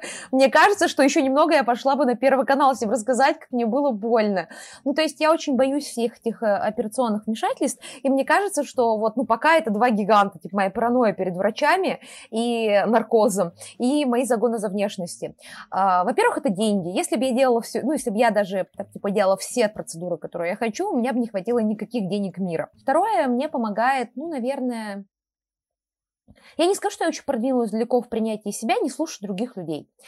Потому что у меня есть куча невероятно красивых подруг. Ну, то есть вот они просто богини, львицы, императрицы. И вот когда начинаешь с ними разговаривать, все нормально, а потом открывается такой поток сознания, и люди начинают тебе рассказывать, потому что у меня уши не той формы, у меня там что-то с глазами, у меня какая-то не такая плотная кожа. Я даже не знала, что у кожи есть плотность на самом деле, которую можно определить на глаз. У меня слишком кудрявые, слишком прямые, слишком светлые, слишком темные волосы. У меня, типа, я слишком высокая, я слишком, а, господи, слишком большая грудь. И я такая сижу, и это как бы, ну, я не считаю, что я супер красивая, я считаю, что я, ну, норм. Ну, так скажем, спиум покатит. Ну, типа, я нормально, типа, на любителя. Ну, я беру харизмой. Но а, я смотрю, у меня есть подруги реально модельной внешности, и типа они невероятно красивые. Даже если мы отпросим, что я считаю, что все мои подруги красивые, если мы брать по каким-то жестким стандартам, ну прям очень жестким, и эти люди тебе сообщают, у меня неправильная лунка на ногтях. Я говорю, какая лунка, ты вообще о чем? Я подумала, а может быть все то, что я на себе вижу, а я для себя огромный прыщ на ножках, э, ростом метр шестьдесят в прыжке, может быть, с тремя волосинками вместо волос, э, может быть, люди этого и не замечают. Может быть, это я, типа, замечаю. И всем рассказываю про свою морщину. Господи, Соня, у меня реально появилась морщина. Я думаю о том, что ее надо заколоть. Но я держусь. Ну, то есть, а, я очень тяжело суть, переживаю, потому что... В этом и суть комплексов, когда ты искаженно воспринимаешь свое тело. Ты фокусируешься именно на недостатках, хотя есть достоинства, их много. И эти недостатки, они очень часто преувеличены, они искажены с твоей, твоей же психикой, можно сказать. Поэтому э, как бы можно сказать так, что комплексов нет, мы их выдумали сами себе. И я поняла, что очень многие вещи, которые мне казались ужасными, я до сих пор, конечно, переживаю, из них, естественно, очень переживаю. Но, например, я никогда не знала, что я невысокая до 2021 года, когда дорогие коллеги на работе сказали, что я невысокого роста. Я до сих пор очень тяжело переживаю осознание того, что я, оказывается, ниже всех на работе. Я все считала, что мы все одинакового роста. Я считала, что только Алан чуть повыше меня. А оказалось, нет. Оказалось, что на работе практически нет людей со мной одного роста, они все меня выше. Ну, просто, чтобы вы понимали, Алан метр девяносто, Лиза метр шестьдесят, да? Ну, как-то да, так. Ну, то есть там разница большая. Мы все ниже все Алана. Мы все ниже Алана. Но я считала, Соня, что у нас с тобой один рост. А дорогие коллеги даже выпустили потом пост про комплексы с ростом, как раз трибьют моему осознанию. Вот, и мне люди со стороны сказали, так бы я никогда не замечала. Ну, то есть, знаете, я замечала этот, ну, как бы на практике, что там мне не везде удобно что-то доставать, я иногда в магазине что-то прошу достать не с третьей полки, или я хожу всегда с модными подворотами на, рука, на рукавах и на штанинах, потому что ну, потому что мне не, вся, не лень носить, и не все можно подшить в ателье, поэтому я тут классный модный чек с подворотами, который ходит так всегда, потому что, ну, одежда шьется на рост метр семьдесят, там, типа, ну, понимаете, что мне 10 сантиметров до этого не хватает. А, но я узнала, просто я поняла, что очень много вещей, за которых я переживаю, они как бы пришли внешне. Так я узнала, что у меня уродливая нижняя губа, что у меня две верхние губы, что, о чем мне сказал мой первый парень перед тем, как мне поцеловать. Естественно, мы не поцеловались. А, у меня просто есть, типа, я не знаю, я даже никогда не замечала. Прикиньте, я красилась уже на тот момент, и я не замечала. Я, вот мне пока Лиза не сказала, я даже не знала, что такое вообще может быть. Да я тоже не знала. У меня, в общем, э, ну, нижняя губа, она неровная, а там тоже есть такая вот как бы лунка, вот эта стрела Купидона, как она называлась в 20-е годы. И я, я узнала об этом, и теперь я не могу развить, я ее закрашиваю помадой постоянно. Я узнала, что у меня, оказывается, жидкие брови. В 2015 году, и с тех пор я активно их ращу, я мажу их специальным маслом. А, ну, конечно же, меня, у меня рано начались высыпания, акне, классе в третьем, конечно, все меня дразнили из-за прыщей, поэтому я до сих пор тот человек, который даже в магазин ходит, покрышусь плотным слоем штукатурки. А, то есть, когда я говорю штукатурки, я не шучу. То есть там, типа, вот пощелкаешь мне по коже, и там начнет отваливаться что-то. Я тот человек, которому сказали, что у меня жидкие волосы, я похожа на чупа-чуп с классе в восьмом. И поэтому я тот человек, который делает, начесывает себе волосы, чтобы не быть похожей на чупа-чупс. Ну и, конечно, я переживаю, что у меня огромные щеки, я похожа на хомяка, потому что мне так когда-то сказали. А, что еще? Ну, типа, я переживаю из-за того, что у меня уродливые ногти, потому что мне так сказал мастер по маникюру. Ужас. Я могу перечислять бесконечно эту историю. И когда ты думаешь, что все окей, ты узнаешь, что еще есть какие-то штуки. А, так, два года назад мне сказали, что мне повезло, и у меня все еще нет никаких, а, как это называется, я даже не обращала никакого внимания, типа никаких полос на шее, там, оказывается, кожа может сминаться. И я держалась за вот эту свою шею без, без, смин, без, без полосочек, без сминаний, как за последнюю опору своей самооценки. Но в прошлом году у меня появилась какая-то вмятость, и я три дня плакала из-за этого, потому что мне показалось, что все и так плохо, я последнего лишилась, чего в жизни у меня было. Я как раз рассказывала о том, что я узнала, что это может быть комплексом относительно недавно, потому что всегда считала, что вот эти вот полосочки, эти вот кольца Венеры, они очень привлекательные и очень красивые. Ну, то есть, смотри, опять-таки, мы каждый раз возвращаемся... Так это я тебе сказала. Так это я тебе сказала на контент-плане про то, что я тебе как раз рассказывала, что я думаю их заколоть ботоксом, но это очень дорого, поэтому мои комплексы еще не победили мою жадность. Вот представляете, ну, на самом деле все очень неоднозначно, и мы к этому возвращаемся очень много раз сегодня, что для кого-то это комплекс, для кого-то это какая-то изюминка и красота. И на все свои такие параметры можно смотреть абсолютно под разным углом. И, конечно же, проблема комплексов — это проблема очень ну, опять-таки скажу, комплексная, потому что это не только про то, что проработать какое-то свое видение себя, либо каких-то своих особенностей, это про работу с самооценкой, про работу над собой, в том числе с психологической точки зрения. И об этом обо всем мы, конечно же, рассказываем в нашем курсе Summary «Психология личности. Как понять себя». Там вам дадут эффективные методы самопомощи, как выстроить самооценку, как помочь себе избавиться избавиться от комплексов, принять свои все стороны, и прекрасные, и, ну, не самые прекрасные, субъективно, опять-таки. У нас все оценивается субъективно в личности. А по промокоду Kitchen30 вы получите бесплатный доступ на 30 дней для новых пользователей. Поэтому переходите по ссылочкам, они все будут в описании к подкасту, и смотрите наш прекрасный курс. Кстати, по, по, а, при оформлении подписки будет доступен не только курс, но еще и сотни наших других курсов от йоги до философии, поэтому оформляйте быстрее подписку. Там, кстати, кстати, э, подожди, там, кстати, еще будет курс по мейкапу, так что если вдруг Вдруг вы хотите как-то. А, мне, кстати, очень помог, помогла история. Я, кстати, вспомнила, что мне помогло с комплексами. Я занималась косплеем давно уже, очень давно, на первых курсах университета. И вот там, когда я научилась краситься, когда, ну, вот этот был момент там с переодеванием, чем-то еще. Это как-то мне помогло принять себя. Сначала был такой откат, потому что я себя могла только в косплее воспринимать, а там еще там не просто штукатурка, там у тебя накладные ресницы, э, типа линзы, парик и все остальное. А потом я начала как-то к этому спокойнее относиться, потому что у меня вдруг появилась мысль, что если что, я там буду выглядеть как кукла, из, ну, типа на фотках. И потом я постепенно расслабилась, потому что я поняла, что, во-первых, многие люди, которые очень красивыми мне казались, они тоже, ну, как бы не сделаны, но они, ну, вот я могу, они тоже очень много вложили в это макияже, силы и все остальное. Хотя я очень долго ходила, я до сих пор, кстати, подклеиваю веки, когда крашусь, потому что я все хотела глаза побольше, но бифропластик стоит очень дорого, поэтому я просто подклеиваю веки. А, косплей мне очень сильно помог как-то принять себя о том, что, ну, если что, я знаю, что я могу быть красивой. Меган Фокс же, она когда домой приезжает и сидит перед на диване перед телевизором, тоже не идеал.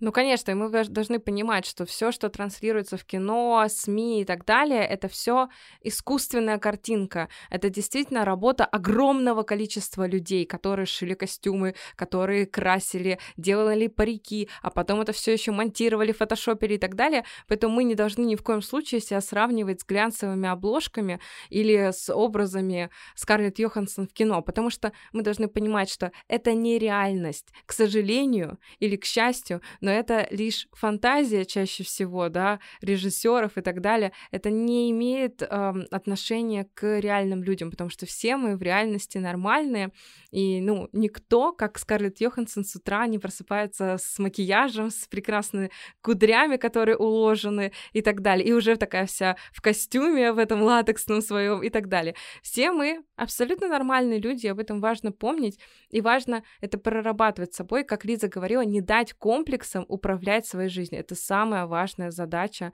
перед ну, при борьбе с комплексами.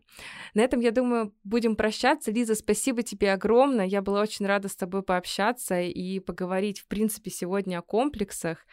Спасибо тебе. А, тебе спасибо, что позвала. А, вот последний вспомнила еще. Я, я готовила что-то к этому подкасту. Uh, я вспомнила, что у меня есть шутка, я еще очень много шучу. Uh, у меня еще есть такая история, что я сама пошучу, то уже никто не пошутит. Я все говорю, хорошо, что люди обычно пишут, у меня маленькие глаза, я узкоглазая в комментариях, и никто не замечает, что я жирная. На... Типа, мне обычно не доходит до этого, они все там остаются. И это на самом деле неправильно, не будьте как я. А, принимайте себя, любите себя, я сама на этом пути. И я вся думаю, блин, почему мои подруги или прекрасные коллеги говорят, что они, ну, типа, страшные или еще что-то, а потом думаю, а может быть, я тоже такая же красивая, может быть, ну, все просто да, красивые, да. надо просто уже отвалить и от своей внешности, и от внешности других людей, если вам очень сильно не нравится чья-то внешность, подумайте, это вас почему-то задевает. Скорее всего, дело не в человеке, дело в вас, человек себе много позволяет или еще что-то. Не от того, что кто-то пишет нам хейтерские комментарии, мне в целом все равно. Но я за собой заметила, что я раньше вся вот мысленно начинала, вот она вот так накрасилась или оделась, оделся, а потом думаю, Лиза, ты сама себя типа не любишь, поэтому так получается. И вот вы когда это принимаете, становится гораздо проще и к себе относиться, и к людям, и сразу мир становится правда лучше.